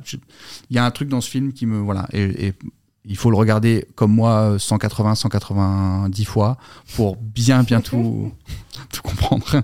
Mais non, mais je, suis très honnête, je peux conseiller que ce film parce que ce film, je trouve qu'il nous en apprend beaucoup. Voilà. Si tu pouvais entendre quelqu'un sur In Power, sur ce podcast, qui est-ce que tu aimerais entendre? Écoutez, il y a quelques il y a quelques artistes que j'ai que j'aime vraiment beaucoup que j'ai pas eu encore l'occasion de rencontrer. On serait peut-être l'occasion de les connaître mieux. J'aime beaucoup M. Je sais pas si tu l'as eu. J'aime beaucoup Orelsan. Je sais pas si tu l'as eu. Bon, il y en a d'autres, hein. des acteurs. C'est bien déjà, c'est de recours. Ouais, voilà. M et Orelsan parce que c'est c'est vraiment des gens. euh, euh, tu sais, c'est des, c'est des, c'est des gens de qui tu te sens proche sans les avoir vraiment rencontrés. Et euh, on a beaucoup d'amis en commun. C'est très frustrant, M et, et Orelsan, parce qu'on a vraiment beaucoup d'amis communs euh, et qui nous disent Putain, il faut absolument que vous ren- faut, faut abso- putain, putain, il faut absolument que vous rencontriez parce que vous dites les mêmes choses et tout. Et on n'a pas encore eu l'occasion de se rencontrer.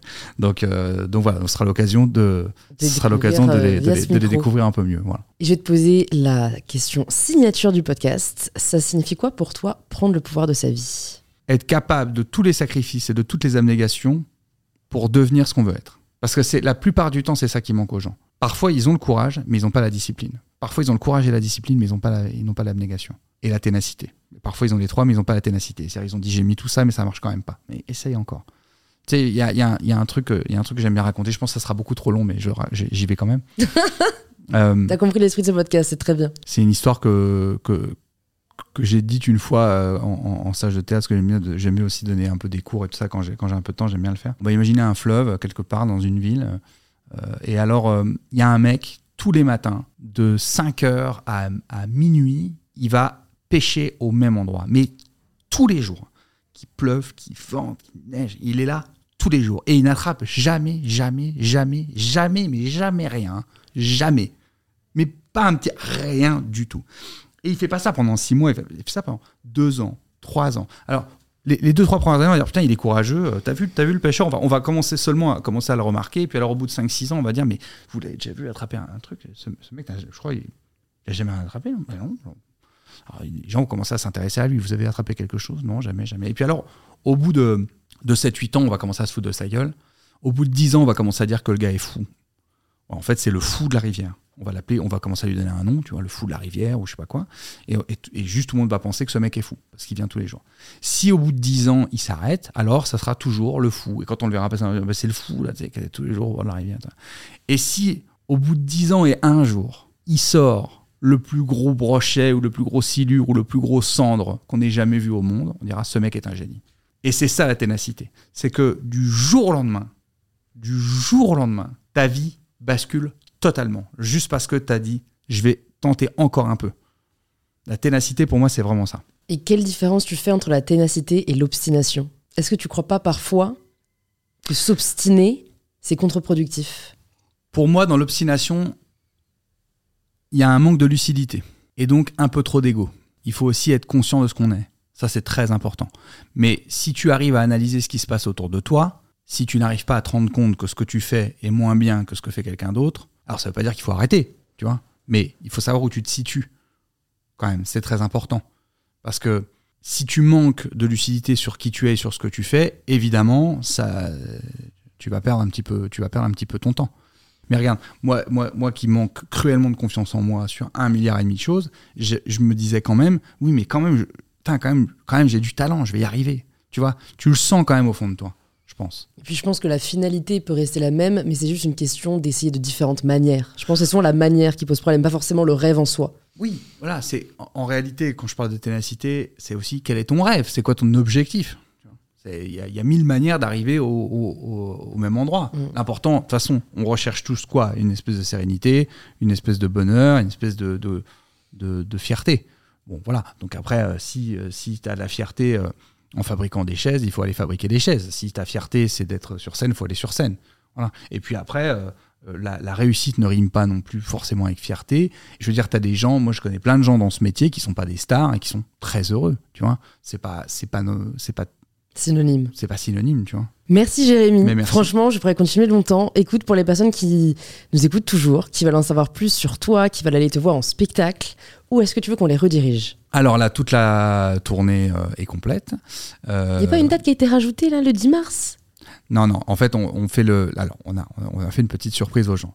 Donc, c'est-à-dire qu'en fait, le 9 et 10 mars, euh, je suis, à, je suis à Bercy. Et comme il y avait encore plein de gens qui avaient envie de voir le spectacle, on a décidé, on a, on a décidé de rediffuser euh, en direct le spectacle. Donc, c'est vraiment chambé. Je suis hyper content parce qu'en fait, les gens, ils vont pouvoir aller dans leur salle de cinéma. Donc, pour l'instant, il y a 250 salles qui proposent. Ça va encore certainement euh, grandir. Donc, euh, c'est aussi aux gens de, de, de checker leur cinéma, voir s'ils proposent. Mais donc, ils vont sur jérémyferrari ils tapent euh, leur ville et ils vont avoir un cinéma dans lequel ils pourront vivre en direct euh, Bercy. Ce qui fait que le 10 mars euh, à 17h, ils vont dans leur cinéma et ils assisteront à ma dernière à Bercy en direct. Trop Ça, je bien. trouve ça, je trouve ça, tu sais ce que C'est ingénieux, c'est ingénieux. tu sais ce que j'ai trouvé le plus génial, c'est que quand les. Parce que c'est Pathé qui organise ça, mais c'est pas que dans les cinémas Pathé, ça je le précise. Et je dis, mais comment vous allez faire pour, pour, pour diffuser mon spectacle en direct dans toutes ces salles de cinéma? Ils m'ont dit, on va louer un satellite. Ah, ça tue ça Alors là, tiens, mon ego, il a fait, attends, Ça, la dernière fois que t'as eu une première fois, c'est ça, c'est louer un putain de satellite, quoi. bien sûr. On m'a annoncé qu'on allait louer un satellite pour mon spectacle. Ça, je trouve ça génial. Parce qu'à part Elon Musk, il n'y a pas grand monde qui entend ça dans sa vie. Ouais. On va louer un satellite. J'adore. Voilà, ça c'est super. Donc, euh, donc pour financer la location de ce satellite, veuillez vous rendre sur Ferrari au cinéma.com pour aller voir. Non mais je trouve ça génial d'aller voir le truc. En plus, on a fait des tests parce que je voulais voir à quoi ça ressemblait. On a, on a, on a mis mon spectacle dans des écrans de cinéma avec le son et tout. C'est pourtant c'était pas un direct. C'était, tu vois, c'était juste, c'est incroyable parce qu'en fait, comme t'es assis comme ça au milieu de plein de gens, t'as vraiment l'impression que t'y es quoi. C'est, je trouve ça vraiment chambé comme truc. C'est immersif, quoi. Je le ferai pas à chaque spectacle. Mm. après, les gens ils diront, on va attendre qu'il passe au cinéma. Donc évidemment, je vais faire exprès, je le ferai pas à chaque spectacle. Mais sur celui-là, je trouvais ça, je trouvais ça super. Puis à Bercy, ça va être incroyable. Écoute, je mettrai le lien dans les notes du podcast avec ton Insta. Et puis, bah, écoute, j'espère à bientôt. Ben, merci beaucoup. Merci au vrai d'être arrivé au bout de cet épisode. J'espère que cette conversation vous a plu. Si c'est le cas, ça nous fait toujours plaisir de lire vos retours. Alors n'hésitez pas à envoyer un petit message à Jérémy déjà. Je pense qu'elle lui ferait très plaisir. Et à nous taguer en story, Jérémy Ferrari et mybetterself. Et si vous cherchez quel épisode écouter ensuite, plus de 300 épisodes sont disponibles gratuitement sur InPower. Il suffit de vous abonner sur la plateforme que vous utilisez là, en ce moment même. Et si vous êtes super extra, de le faire découvrir à un proche à la recherche d'inspiration. Je vous dis donc à très vite pour un tout nouvel épisode d'InPower.